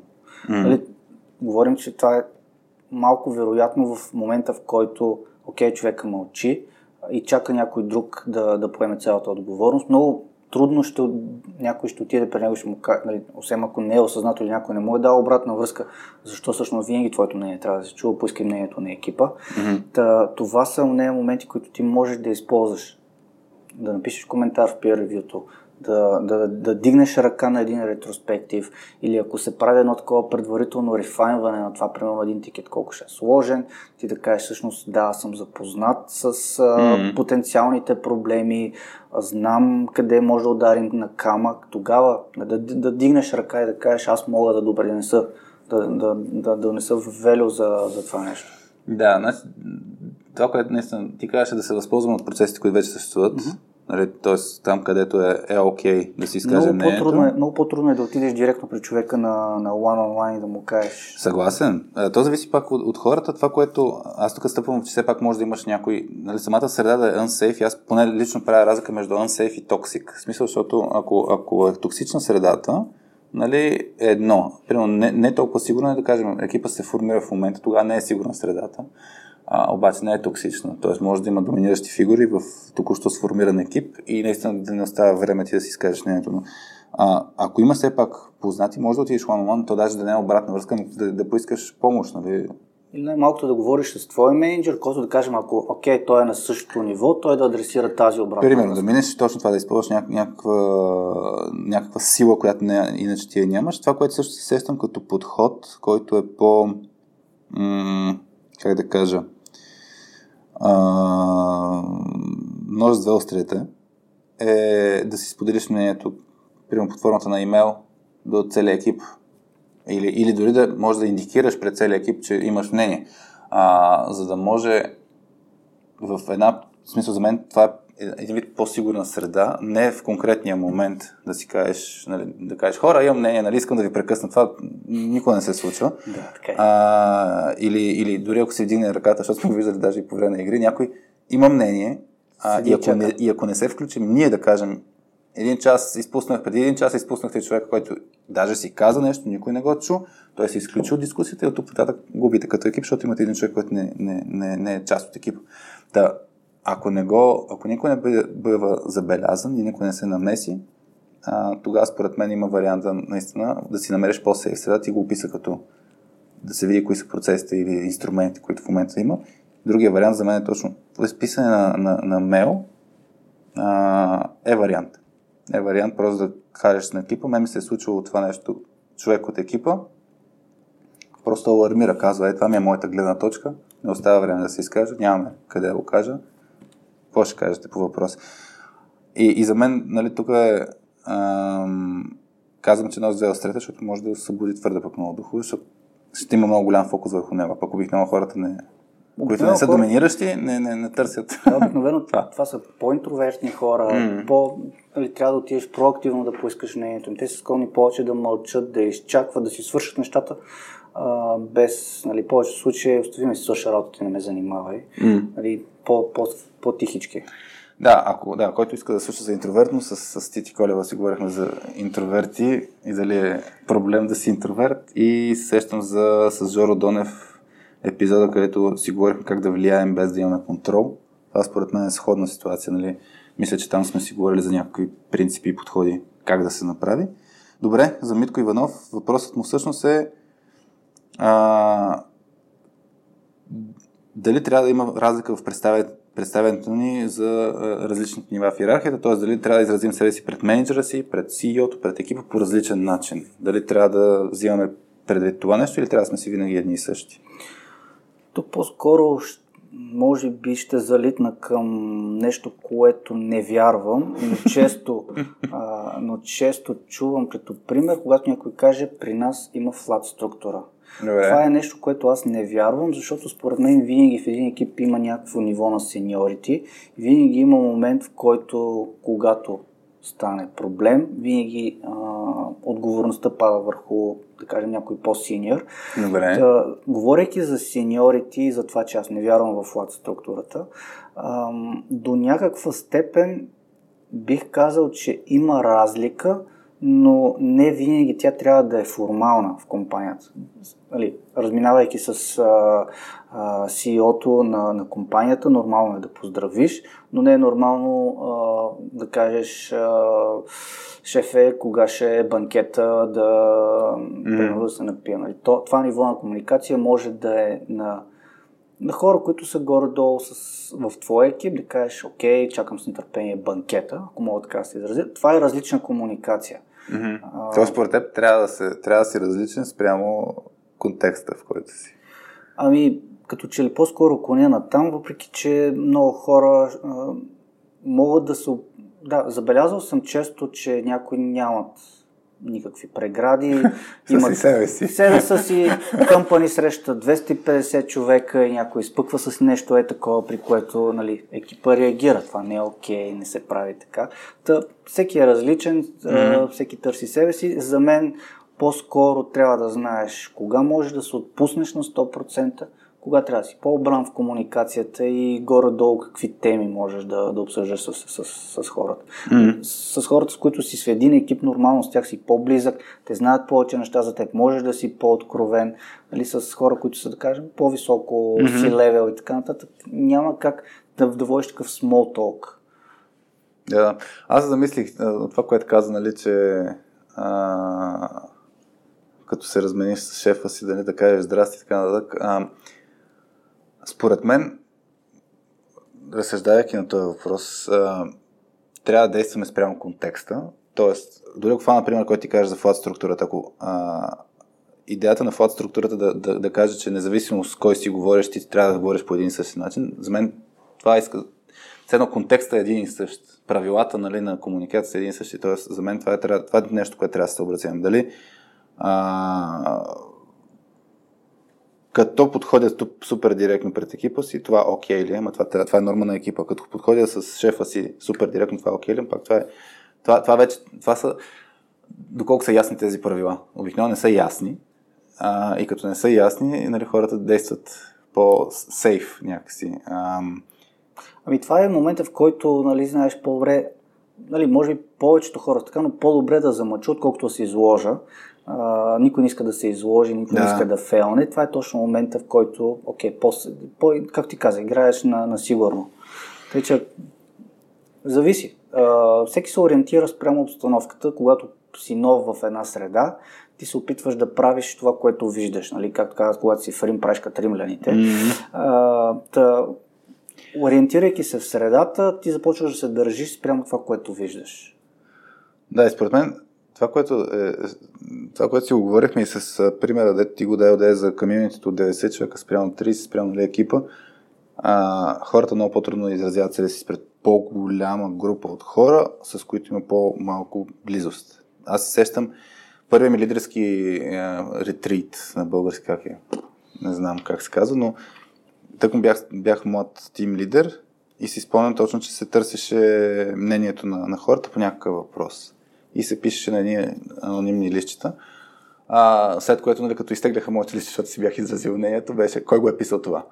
е, и, и, и тогава си спомням, че се чудих аз да кажа ли, че съм аз или не. Защото, нали, за първ път хората ги познавам до някъде, но не знам за първ път... Е сейф. Но не знам колко е сейф. Нали, тогава си казах аз, хубавото, че имаше някой, който беше съгласен с мнението ми после, но при, при решението, което трябваше да взема, казвам ли, че съм аз или не, ми беше много не, несигурно. А ако трябваше да изразя същото мнение, когато в екипа си, където аз съм лидер, много по-лесно ще си кажа, моето мнение е такова. А, така че според мен това е, с това е свързано. Точно с а, колко е, колко е сейф, какви са нормите, а, и тогава нека... За мен целта по принцип е да бъдеш себе си.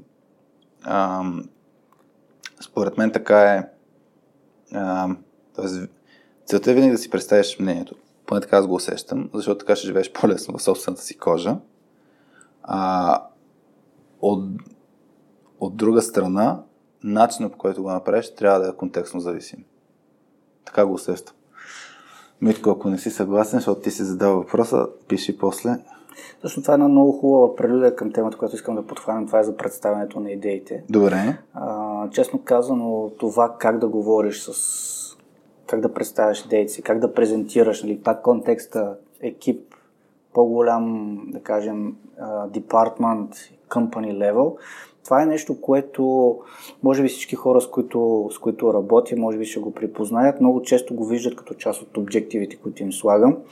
Опитвам се да ги извадя от а, зоната на комфорт и много често ги карам да говорят, да презентират. Mm-hmm. А, когато учат нещо Колко ново... си лош? Лош съм. А, да, може би съм лош, а, но това е начин да, да научат скил, който ще е полезен за бъдещето им развитие като хора. Много често в... А, в самите им обективи им казвам, окей, всичко, което сме си сетнали, че трябва да научим някаква нова технология, mm-hmm. трябва да направим някакъв proof of concept. Много често след това ги карам да го презентират това нещо. Първо в екипа, какви са ползите от това нещо. След това, ако щеш в а, самия департмент, ако щеш на, на company level. И а, може би на... много малко са хората, с които работя, които казват, аз не искам да правя това. Uh, не искам да тренирам как презентирам. Факт е, че това е скил, който да, някои хора просто вътрешно им се отдава и са супер добри спикъри, много добре знаят как да предразполагат хората, mm-hmm. как, да, как uh, интерактивно да, да искат обратна връзка по време на самата презентация, как uh, да сетват uh, ако щеш таймфрейм, правилата, дали някой ще го прекъсва, дали някой няма да го прекъсва, всички тези правила за водене на презентация. Много често при хората, колкото да е добър технически човек, в момента, в който застанеш пред, да кажем, пред компанията, когато трябва да презентираме нещо супер яко, което сме направили, се губи ума и дума. И много пъти ми се е налагало да карам себе си да мълча. Знам как да го побутна човека, знам как mm-hmm. да му подам реплика. Много пъти ги оставям да натрупат опита. Да се давят. Усещам, че ги оставя да се отдавят. Не... Това е контролирано даване. А, Опет, но... цялата компания мри там. Бе. Факт е, че а, взимайки този експириенс за себе си, представяйки това, което си направил, ти трупаш опит от тук нататък да продадеш всичко, което искаш да направиш. Когато ти си направил някакъв proof of concept, знаеш, че това ще донесе value за компанията, презентирал си го, получил си обратна връзка, казваш, да, това мога да го пречупя, като същото нещо го вкарам в екипа. Mm-hmm. Знам, че нещо може да се подобри като процес, ще направя proof of concept, ще го представя на, а, на екипа, а, ако хората го одобрят или не го одобрят, ще събера обратна връзка, ще видя какво мога, mm-hmm. какво мога да им прувна. Това е начинът, по който евентуално да се опиташ да... Нали, аз вече тръгна да давам решения, по-скоро исках в някакъв момент да ти дам екзампъла, на а, който съм си записал. Mm-hmm. А, всъщност екзампъла, с който, с който исках да тръгнем, това е колега, mm-hmm. с който работим, супер синьор човек, супер технически синьор човек. Говорейки си на, на кафе с него, а, нали, докато обядваш и така нататък, когато се отпусне, усещаш колко много идеи има този човек, колко mm-hmm. много... иска да допринесе, обаче няма смелостта да презентира а, нещата, които иска да промени. Няма смелостта да направи proof of concept, да поема отговорността, да го презентира.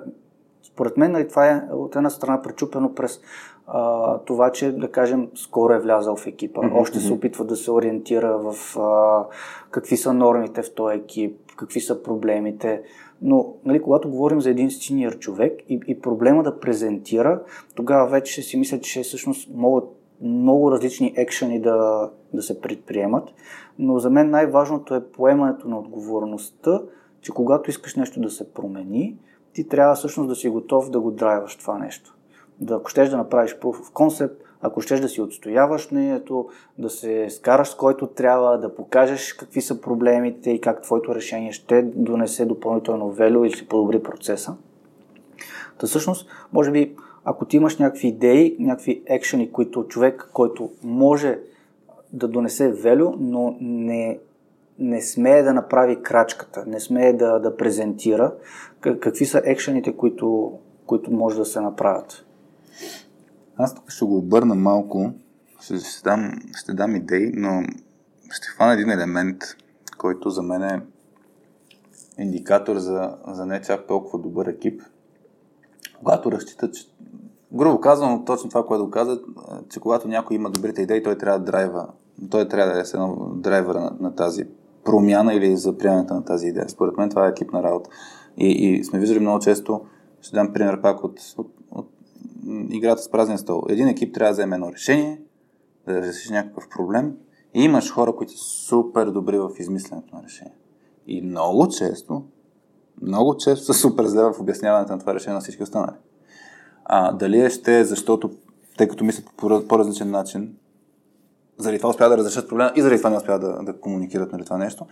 А, не знам, но, но въпросът е, че за мен има много голяма разлика между това ролята на измислящ и ролята на, на представящ. Супер, ако може да е в един същ човек това нещо, но това за мен е, а, трябва да има механизъм на ниво екип. А, виждали сме ситуация, където, грубо казано, имаш човек, който ти е преводач от български на български, нали, човека технически, който не може да изрази идеята си, но другия е много добър в това да измъкне тази идея. А, и, и за мен това няма нищо лошо. И, и трябва да се а, а, трябва да се помисли на ниво екип а, на, кой, на, на кой къде му е силата. А, дори ако хвана, ние сме го дали няколко пъти като пример с а, а, модела м, Working Genius на, на Пат Ленчони, където точно там се разглежда фокуса, че всеки един от нас има дарби. И, и, и факт е, че няко, в някои неща може да не сме силни. Там, нали, конкретни различни роли се гледат, но ако хвана този пример с как да представяме идеята си, ми, от една страна, да, ако разгледаме често индивидуално умение, да, всеки може да развие presentation skills, а, да, да види как да, да представи своите идеи по-добре. По този начин ще се отпусне малко по- повече да, а, да бута в тази посока. Много често хората а, се отказват, защото не им е чак толкова важно да си продадат идеята, защото това за мен най-голямата опасност е да имаш човек, който има супер идеи, с а, ниско его и с а, кофти умения за представяне на идеите си. Е, тази комбинация като имаш, тези идеи, да, да, тези идеи ще, ще, ще ги зачертим, което е много тъжно. А, и, и затова тук е механизма пак за мен на ниво екип. Но, а, връщайки се на, на въпроса, какво може да направи човек? За мен най-елементарното нещо е практика. А, това, което ти правиш, аз също много, много пъти съм го правил. Минусът на този подход е, че някои хора може да ги щупи и да ги откаже от... А... Както казах, опитвам се, все още работя над себе си, да не съм толкова директен с всички. Затова всъщност може би трябва да се внимава. Аз, аз да щупи имам преди следното нещо. А... За мен е... аз съм много за изваждането от зоната на комфорт, с ясната идея да не е твърде надалеч от зоната на, на комфорт, защото тогава отиваме в... А, не знам каква зона, каква зона се водеше, но примерно сигурно някаква anxiety зона, зона на, на, на тревожност. А, и там няма да, няма изобщо човек да, да тренира, няма да е в, в режима на учене. А, пример ще дам аз от себе си, от моя опит. А, аз съм се бутал супер насочено в идеята за презентиране, правил съм презент, презентации в контекста на, на, на работата преди, но мога да кажа, че всъщност най-много опит в представяне на идеи съм натрупал последните три години, като пиша активно в LinkedIn. И за мен това е safe space. За мен това е много ключовото нещо. Всеки да си намери един safe space, а, в който да представя идеите си. А, примерно в момента, ако ме накараш да бъда стендъп комедиан, ще се щупя супер яко и няма да искам да го правя. И знам, че това ще ми помогне да, да, да си подобря презентационното умение. По-вероятно е да се запиша на импротеатър курс, където съм един от всичките, а, ще ми е по-сейф за мен. Но, но за мен е много важно да се намери човек това пространство. Под пространство имам предвид не само а, къде, ами и начина. Защото, примерно, представяне на, на работата пред колеги е едно, представяне на работа пред екипа е друго, представяне на работа пред компанията е тотално различно, представяне на компанията пред университет някъде навънка е тотално различно. И, и за мен трябва човек да, да, да, да видим къде му е най-малкото съпротивление, където обаче също време да му е комфортно. А, и има един много, има много, много важно и според мен, а, дали човека наистина си го мисля, че това му е част от кариерното развитие, дали го вижда. Това е нещо, което опитвам се на one-on-one срещи с хората да го говоря, защото все пак градим кариер пата на човека заедно. И много често задавам въпроса на къде искаш да вървиш. Дали искаш да си по-технически човек, дали искаш в някакъв момент да почнеш да ходиш на soft skills тренинги, mm-hmm. дали искаш да си people manager, дали в някакъв, някакъв момент от развитието ти да, примерно, да ти асайнем човек, на който ти си ментор, да говорим, или окей, ти няма да си официално негов менеджер, но ти да си човек, който yeah. те първа ще а, отговаря за всички въпроси, да те вкара в ситуация, в която ти не винаги имаш отговора на, mm-hmm. на въпроса.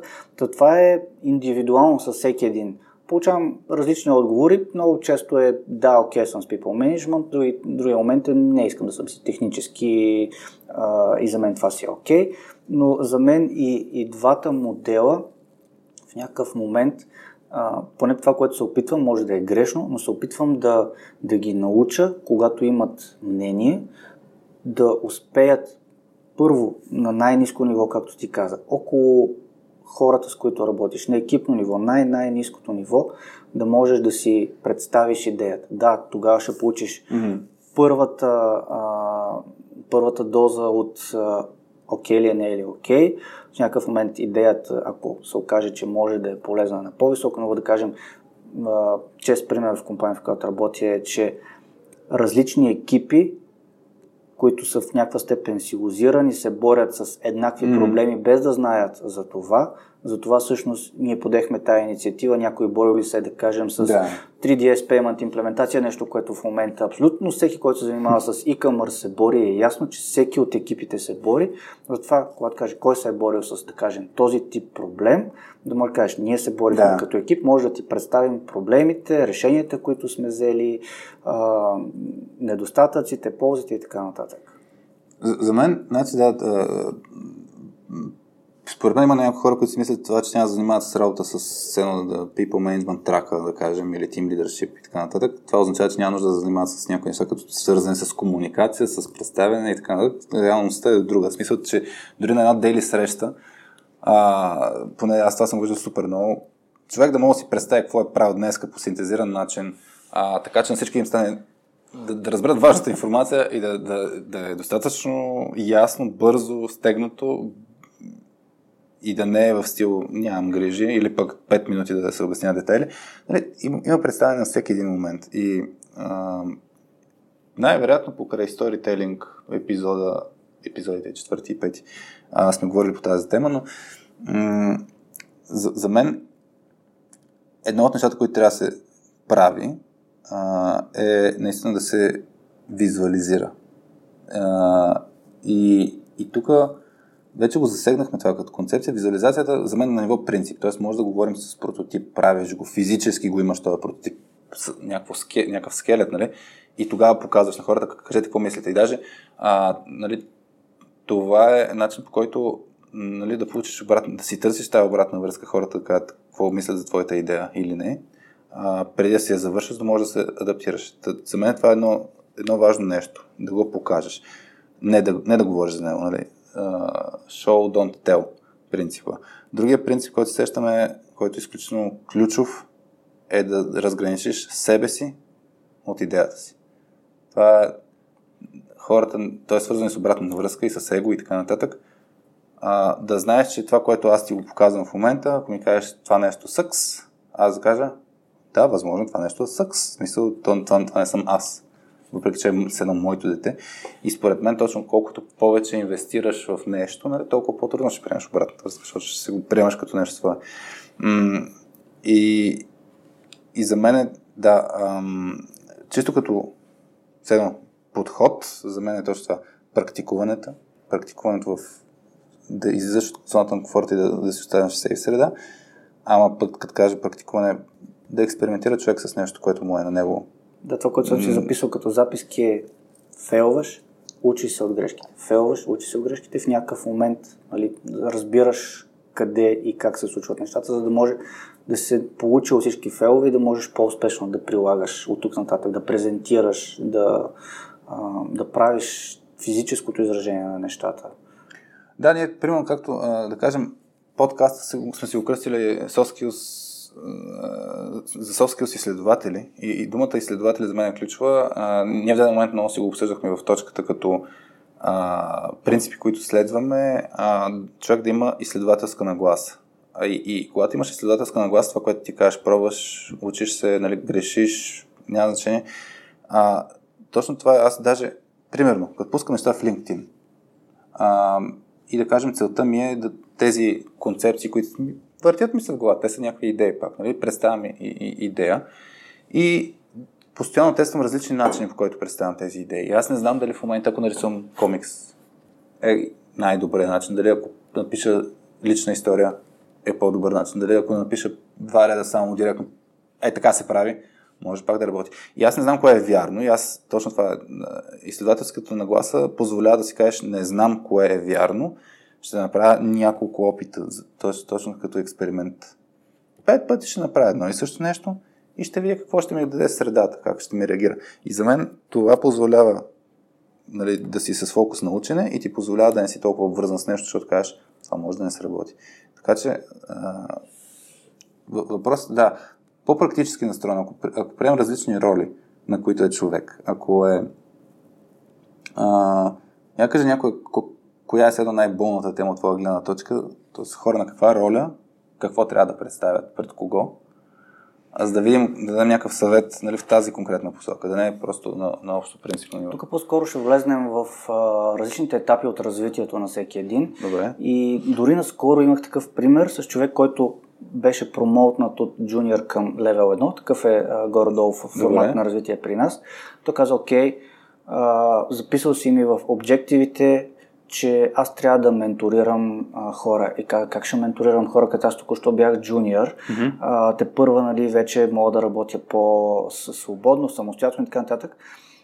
Обратната връзка към него беше а, не е нужно ти да правиш нещата, които прави един а, менеджер или един синьор. Направи нещата, които към момента си видял, че са фейлнали за теб, докато ти си бил джуниор. Mm-hmm. А, това, което можеш да помогнеш в случая с онбординга на нови хора. Влизат нови хора, yeah. ти си по-дълго време в, в този екип, запознати с домейна, запознати с сетъпа, седни заедно с тия хора, помогни им да си да влезнат в средата. Това е менторинг дотолкова, доколкото човека му позволява текущото, текущото му развитие. И вече, когато говорим за за по-синьор ниво, тогава това, което бих очаквал а, чисто като комуникация, като, като, като менторинг, като лайн репортинг, ако ще не вече говорим, ако за по-синьор хора, кажем, те официално имат асайнати хора, с които работят, да. Дали ще е техническото им развитие, дали ще е people management, тогава очаквам от тях да им се дава обратна връзка,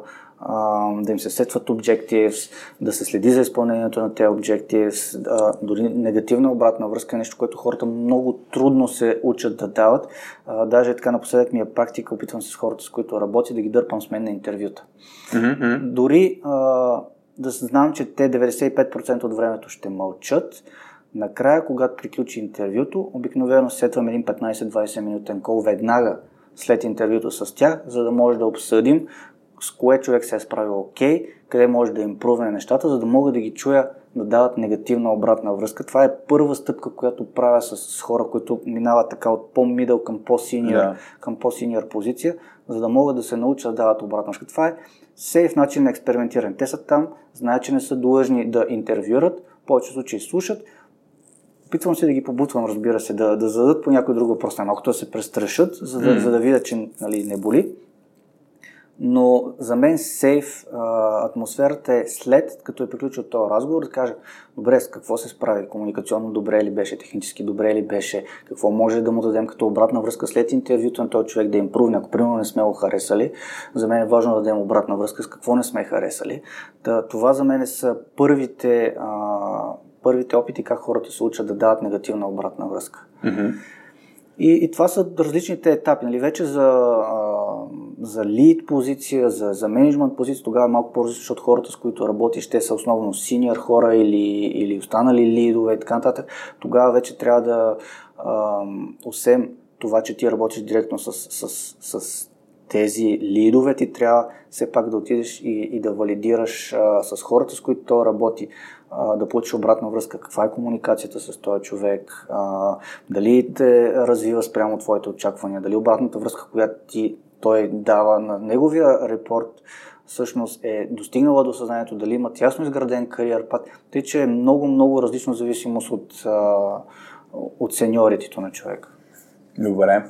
Тук, тук а, ги обвърза, доколкото разбрах и, и представянето на, на, на, на идеи и обратната връзка а, в, в, изград... в смисъл в развитието на човек. А, аз, аз замислих за добре, като каза интервюта. А, нали? За мен представяне, ако го хвана като, като дума, е наистина има безброй много ситуации, в които човек може да го прави. Харесва ми това, което каза за, за подхода на чиракуването, ще го нарека.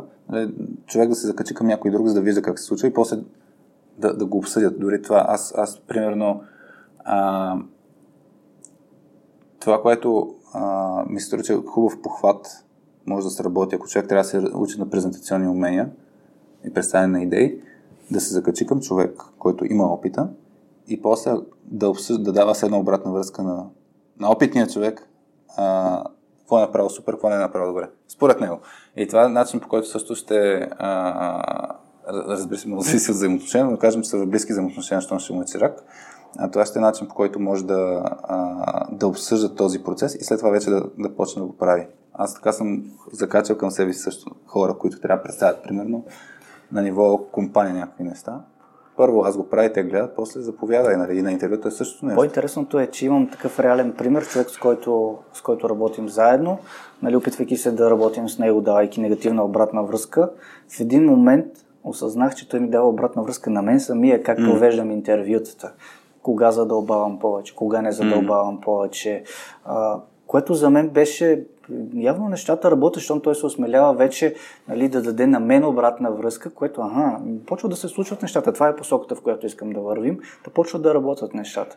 Според мен да може да направи такъв директен по подразбиране на някакъв такъв формат. А, ние това, което си го правим, а, така нареченото After Action Review, което е форма на ретроспектив, нали, след събитието, което, което ти казвам, десет-петнайсет минути след нещото, които да обменяме мисли. Но там според мен трябва да наистина се махне елемента на иерархия, за да може всеки да се сподели какво е видял, че, че става хубаво и какво не е. Всъщност да, ние правим анализ на ситуацията, да. А не кой какъв е в иерархията. Да. Как е минало, кое е минало окей, кое не е минало окей, ситуацията. Така че да, ако, ако човек е джуниор, примерно, а, аз сещам с, с, с Марио Печев в епизода си говорихме, нали, за а, това, че той е бил примерно на някаква техническа роля и видял, че клиентите се бутат с някакви, нали, постоянно има еднотипни реквести за някакви проблеми. И накрая седнал и е записал видеа с инструкции и, ги, и те са се появили да, да е момент на, на сайта на, на този продукт и хората, са, клиентите са почнали да се кефят супер много. Та за мен това, което ти каза, джуниор, който току-що е отишъл на следващото ниво в иерархията, той мотиките, които е настъпвал, може да ги документира. Документацията е форма на представяне. И това, първата версия ще е да, смотана. В смисъл, най-вероятно ще има неща, които хората като тръгнат по инструкциите, ще кажат, тук не ми е ясно. И, и супер, това е първа версия. И това е пак, връщайки на, на, на елемента, че независимо за кой процес говорим, той е непрекъснат. В смисъл, че постоянно се развиваме, така че първите ни, аз ако си вие първата презентация, нали, която съм правил, трябва да изнамеря. Сещам се за, аз знам къде съм го разказал, но а, Като, като бях ученик, трябваше да представям, да, да имам реч като знаменосец на завършването. Това беше така гадна ситуация. Звучи ужасно. Звучи ужасно, да. Особено като аз съм с костюм, всички останали са почехли и чакат да отидат на плаж. Но, но въпросът е, че а, стресът е брутален за мен. А, излязъл съм си от зоната. Пред цялото училище? Да, пред цялото училище. Хубаво, никой не, не, не слуша какви глупости говоря, но, но, но идеята ми е, че ам, къде тръгнах? Само секунда, че що се сетих за тази ситуация? Може би за джуниор, за първа презентация, за подготовка. А, да, ще кажа, налеко си погледна първата презентация, замислих просто коя ми е била първата презентация, защото в корпоративна среда ще си изнамеря първата презентация и за нищо не става. Нали? Човек по принцип, ако си погледне работа преди шест месеца, една година, ако няма чувство, че е зле, значи не се развива и не е добре. Dear future me, нали знаеш? Да, така че аз прямо в момента, ако трябва да правя презентация, ако не я рисувам, не ми доставя удоволствие, не се кефя. А, така че, нали, последните години трябва задължително да е handmade презентацията. И, и за мен това е изключително ключово, когато човек презентира идея, да си го направи интересно за себе си. Това за мен е много важно. Всъщност това леко прелива към последното нещо, което искам да говорим. Това е за Н Л П или за невролингвистичното програмиране. Това е една книга, на която попаднах на Ивайло Конев. Mm-hmm. Всъщност аз попаднах на тая негова книга, преди това слушах а, забравените български истории, пак негова, да. Пак негова, седем урока за лидерство. Препоръчвам всеки, който не е слушал, страхотна книга. А може би хората, които слушат а, другия подкаст на, на Стани Никола, той съвсем скоро Ивайло беше гост там, представи mm-hmm. книгата. Та ставаше въпрос за, нали, за, за Н Л П и за това, че хората сме различни mm-hmm. и всеки а, възприема света по различен начин. Съответно, комуникационните канали на всеки един от нас са различни. Това, което казват за, в Н Л П, че може да разделим хората на три типа възприемане на света. Хора, които възприемат света а, визуално, това, което ти кажеш, трябва всичко да бъде mm-hmm. визуализирано, хора, които възприемат а, света с допир mm-hmm. и хора, които възприемат света слухово, с, с аудио.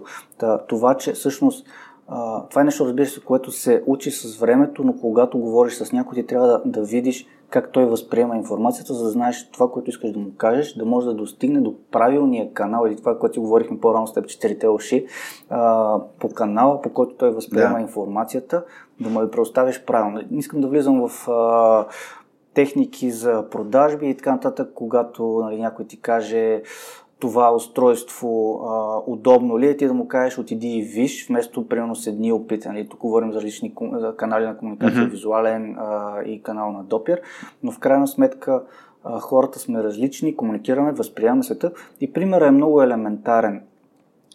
А, пример, който започва книгата е а, всъщност срещаш някой непознат, започваш да говориш с него пет минути и осъзнаваш, че всъщност комуникацията е толкова лека с този човек, всичко е толкова свободно, имаш чувството, да. Че познаваш човека много време и всъщност извода е, че вие комуникирате по един и същи начин с този човек, mm-hmm. един и същи канали. А, затова всъщност и вашата комуникация е по-добра. И обратната гледна точка. Виждаш някакъв човек, опитваш да говориш, не му достига до съзнанието. Ли? Това е момент, в който ще кажа, нищо не ми е направил този човек, ама ме дразни. А, това е обратното. Вие просто сте различни и това трябва да го, да го имаме в предвид. И това е нещо, което се тренира. Мога да ти дам пример. Нещо, което се опитах по време на този разговор да, да следя, това е а, несъзнателното, а, несъзнателният език на тялото. Нещо, което правихме mm-hmm. двамата през цялото време. Mm-hmm. И това е а, нагаждането на един спрямо друг, когато имаме общо мнение. Не е задължително. Може да видиш в момента ти си с кръстосни крака, аз съм с кръстосни крака, ти се подпираш се през цялото време. Yeah. А, аз се подпирах абсолютно същия начин. Това са едни техники на напасване, които уеднаквяваме нещата, които искаме да кажем. Такъв е примерът, че а, нали, ако се замисли човек защо има, а, защо има бизнес а, етикет, нали, хората обличайки да. Се по един и същи начин, или да кажем защо футболните отбори излизат с еднакви екипи, това е точно момента, в който разпознаваш, нали, своите срещу, да. срещу, срещу чуждите. Та, връщайки се обратно на това, което ти каза, а, нали, когато развиваме хората, дали ще е технически, дали ще е а, people management и, и когато едните казват не ме интересува комуникацията, а, на мен не ми е приоритет, аз затова може би пушвам моите хора да, да излязат от тази зона на комфорт, защото ние не може да не комуникираме. Комуникацията е част от нашето ежедневие и даже съвсем наскоро така, един senior product owner, който си тръгна от, от екипа, в който работя, нали, в, в а, имейла, който, нали, farewell имейла написа, не забравяйте, че деветдесет процента от кофти ситуациите, в които попадаме и които трябва да дилваме, са заради кофти комуникация. Отделете време mm. да импрувнете communication skills и проблемите, с които трябва да дилваме, ще са много, много по-малко. Yeah. Та, това имах предвид под а, възприемане на света и, и комуникация. За, за, за трите дата, които каза, нали, всъщност тук става въпрос за програмиране на това, след като в някакъв момент ти започнеш да разпознаваш различните сигнали на, на човека от среща. А, неща, които ние ежедневно срещаме, може и в някаква степен не осъзнаваме, как подсъзнателно нашия мозък възприема информацията. И примера с трите дата е, да кажем, дават някаква реклама по телевизията, в която ти задават три елементарни въпроса, на които ти си склонен да, да, да се съгласи с тях. Mm-hmm. Да кажем, някакъв продукт, и малко по-рано ме попита за някакъв продукт, който да рекламирам, да кажем, искаш ли продукт, който да, да, да, да изглеждаш по-млад, искаш ли продукт, с който да изглеждаш по-слаб, искаш ли продукт, който да се чувстваш по-енергичен, разбира се, ще ми кажеш да. А всъщност знаеш ли, че само при нас може да го намериш този продукт, ти вече си се съгласил с предишните неща и много по-трудно да кажеш не. Долна манипулация. Долна манипулация. Това, което искам да кажа, е, че тези неща се тренират, учат се да се разпознават и могат, може да се влияе. Сега, сега ще го тествам. Значи, Емо, искаш ли екип, в който... Няма, чай, сега ще измислям.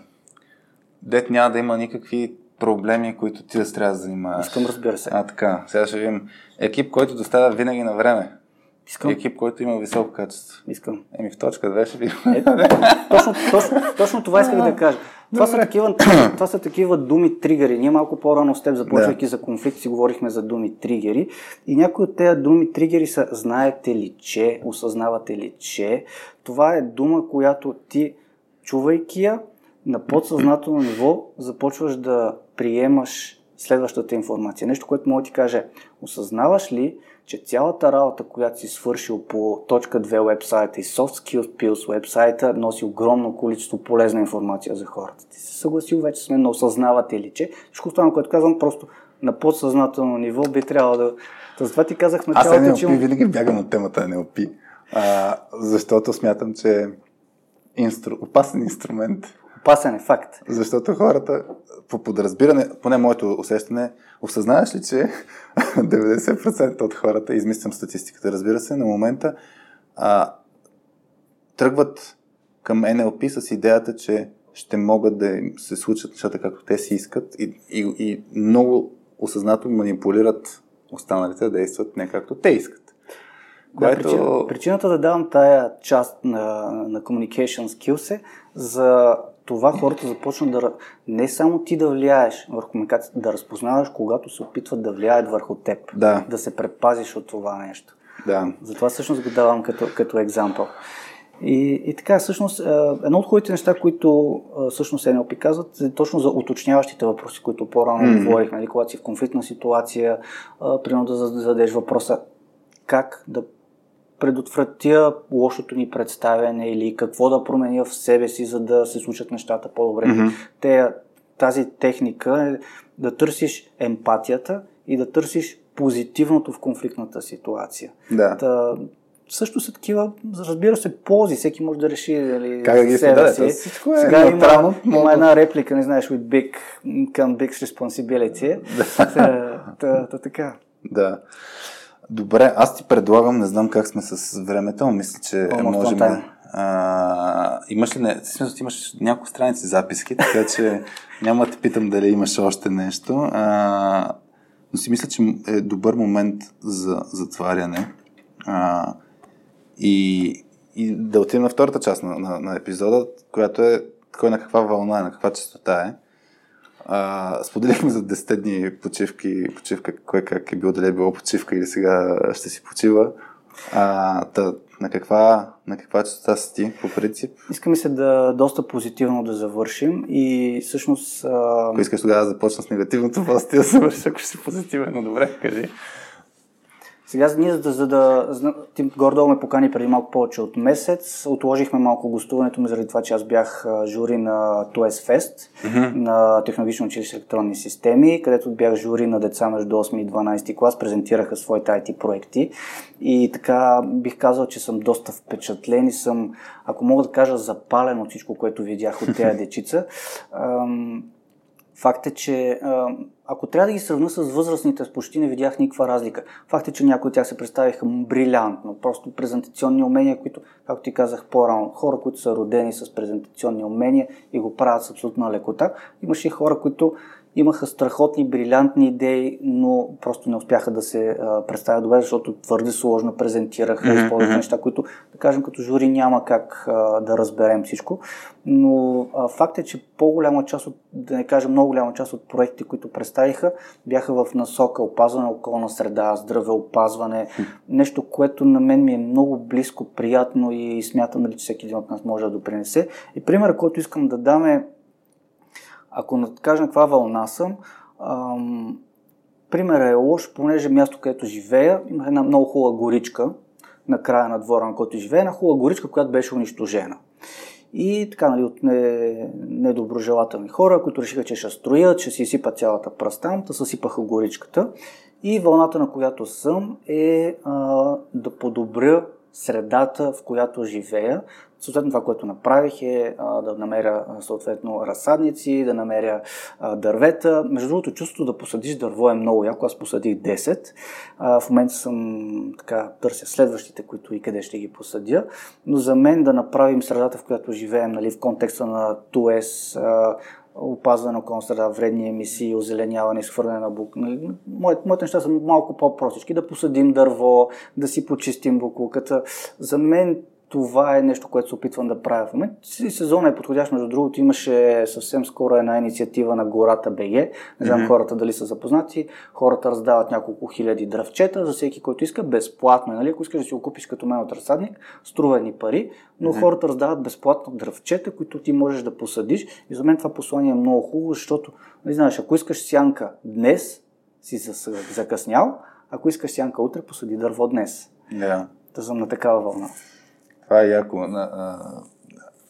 Веско Колев, като гостуваше, бяхме създали по негова идея нещо, което кръстихме сливи за смет.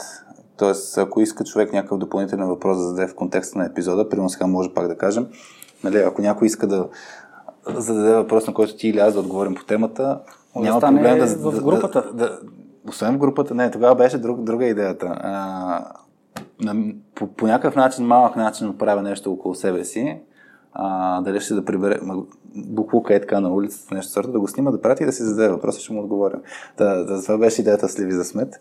А, та, та по същия начин, да, но мисля, че хората могат да отворят и за а, Гората БГ. Наскоро пък аз а, ще, ще, ще вляза леко политически, ама А, не ми е идеята да, да е политически свързано. Един а, съквартирант, който имах в студентските години, Боби Сандов се каза, той в момента е, а, той, беше от, той е от Зелените и беше подел една инициатива, докато им правителството, май днеска се разформира, а, нали, ще отделя хиляда лева от, това му беше едно от предизборните обещания, хиляда лева от заплатата си за някакви зелени инициативи и всъщност тогава търсеше идеи как коя инициатива да подкрепя, нали, а, регулярно.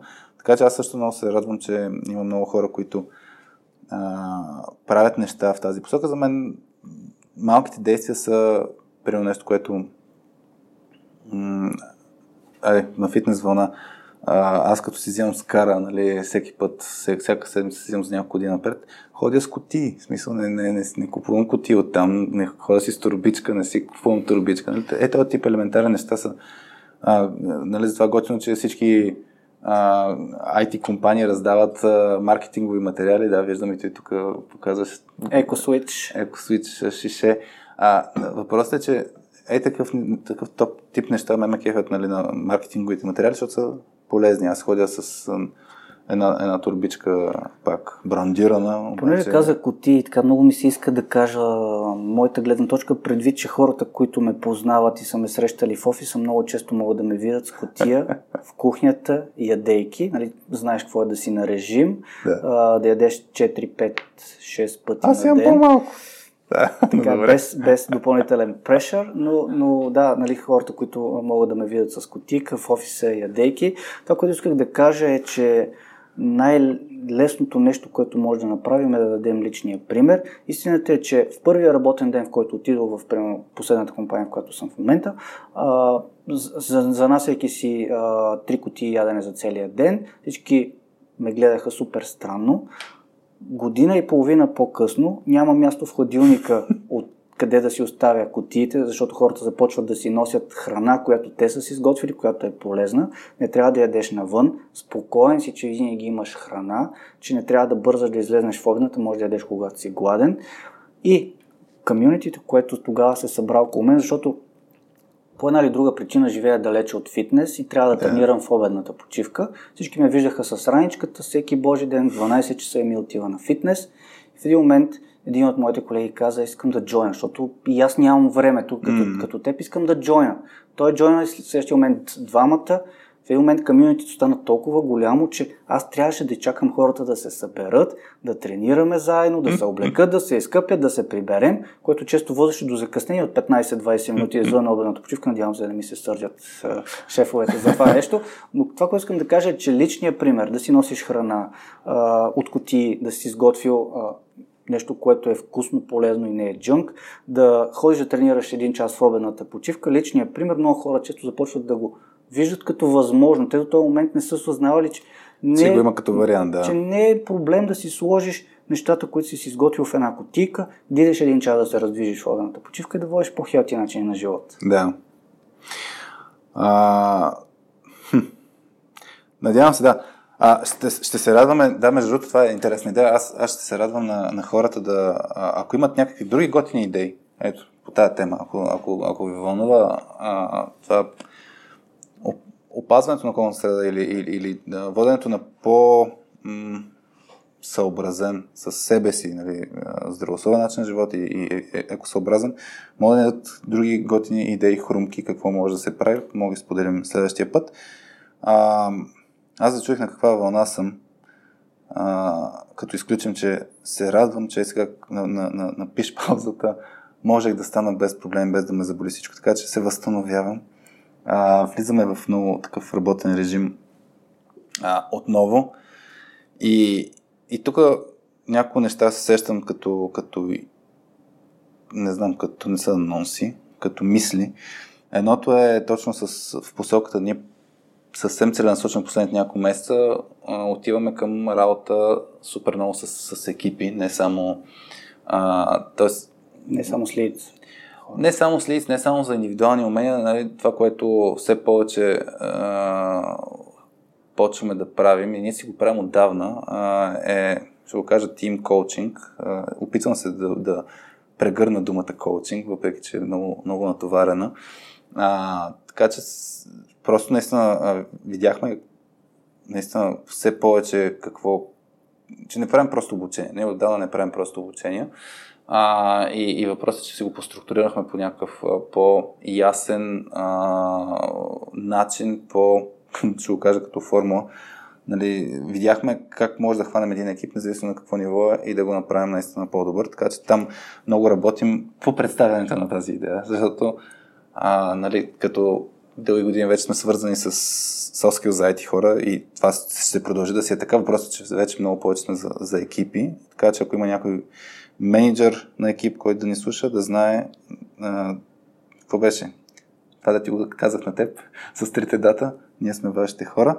А, другото нещо е, пак за пореден път ще си кажа апела и ще го комуникирам всеки път, може би от тук нататък е а, много ще се радваме на обратна връзка за нещата, които споделяме тук. Имаше няколко коментара сега по празниците. Сега ще се опитам да, да видя а, в, в YouTube канала имаше коментари от, от Моника Стефанова за епизода с Филип Филипов, че много силен епизод, а, за, от Христина Паркър, а, която наскоро е открила радиоточката и бързо наваксва с темите и че е богат на информация, гледни точки и примери и че благодаря, че е истинско удоволствие да слушам.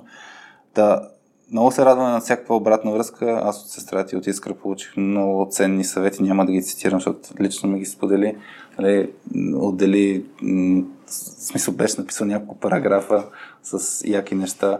И все още се радвам, че има хора, които слушат епизоди даже повторно, което нали, на базата на обратната връзка, кога ще ги направите пет минутни или десет минутни или трийсет минутни епизодите, има хора, които казват, не продължавайте същия дух, а нека да имаме истински разговори. Ние днес всъщност направихме три-четири теми а, в един епизод, така че могат да се слушат по-отделно. Та, накратко, на, на, на безбройно са каналите, по които хората могат да ни, да ни пишат, дали е в YouTube, дали е в на точка две точка ком, на кланчета радио точка две, там има една Google формичка, дали е в LinkedIn, дали на лично, няма да се, много се радвам на обратната връзка, да кажете, да дадете обратна връзка на Емо, той нали, днес говорим много за обратна връзка, така че да не, се, да не влезе в бис или бяга режим, да дадете обратна връзка и на мен. А, какво друго? Ей, ще я забравя, трябваше да се избазикам с, с Васи, защото тия наскоро ни праща една а, снимка на, на Бобчо, нения, неното дете. И, и беше... Как, как го беше написал? За, за, за нещо стил кака Петя и, и Чичо Хари. И, та, така че ще трябва да затворя с... Право в чувствата. Радио точка две с а, Леля Васи. А, нещо, ако се сещаш друго, което да изпускам аз покрай епизода, нещо, което е важно като акцент... Не, нещо, което аз бих казал е а, най-ценните неща, които съм извлякал за себе си, са аха моментите от обученията за даване на обратна връзка и конфликт менеджмент. Това са задължително два soft skill тренинга, които абсолютно когато имам възможност записвам всичките хора, на които съм, съм team lead, тъй че задължително, ако имате възможност, присъствайте на обратна връзка и конфликт менеджмент в точка две. Това е което имам да кажа. Супер, мерси за рекламата. Трябваше да вмъкнем. Ще го, ще го направим. Алекс, ако ме слушаш, правиш го като отказ. Тестимониал на, на сайта директно. Видео, аудио тестимониал да имаме а, от обучение. Ми добре, нагласям си басовия глас. Да, каквото сте чули, много ще радваме а, да го прилагате, защото е тези аха моменти, които ви говореше му. Нали, те, те, аз това, което спомням, като четох още при десет години на, на Стивен Кови седемте навика и, и там много се кефех как започваше книгата с нещата, които ги прочетете, после ги разкажете на някой, нали, или ги направете, защото това е начин, по който ще се запомнят повече. А, и, и за мен това е нещо. Кажете и на други хора, че има ето, Радио точка две подкаст или Соски за ети хора Facebook група и да се надяваме да може да сме все още полезни. Басовия глас. Бяхте с Радио точка две. Без Леля Васи, а с мен Хари и днес с Емо Антонов. Благодарим ви, че слушахте и си говорихме за комуникация. Чао от нас! Чао!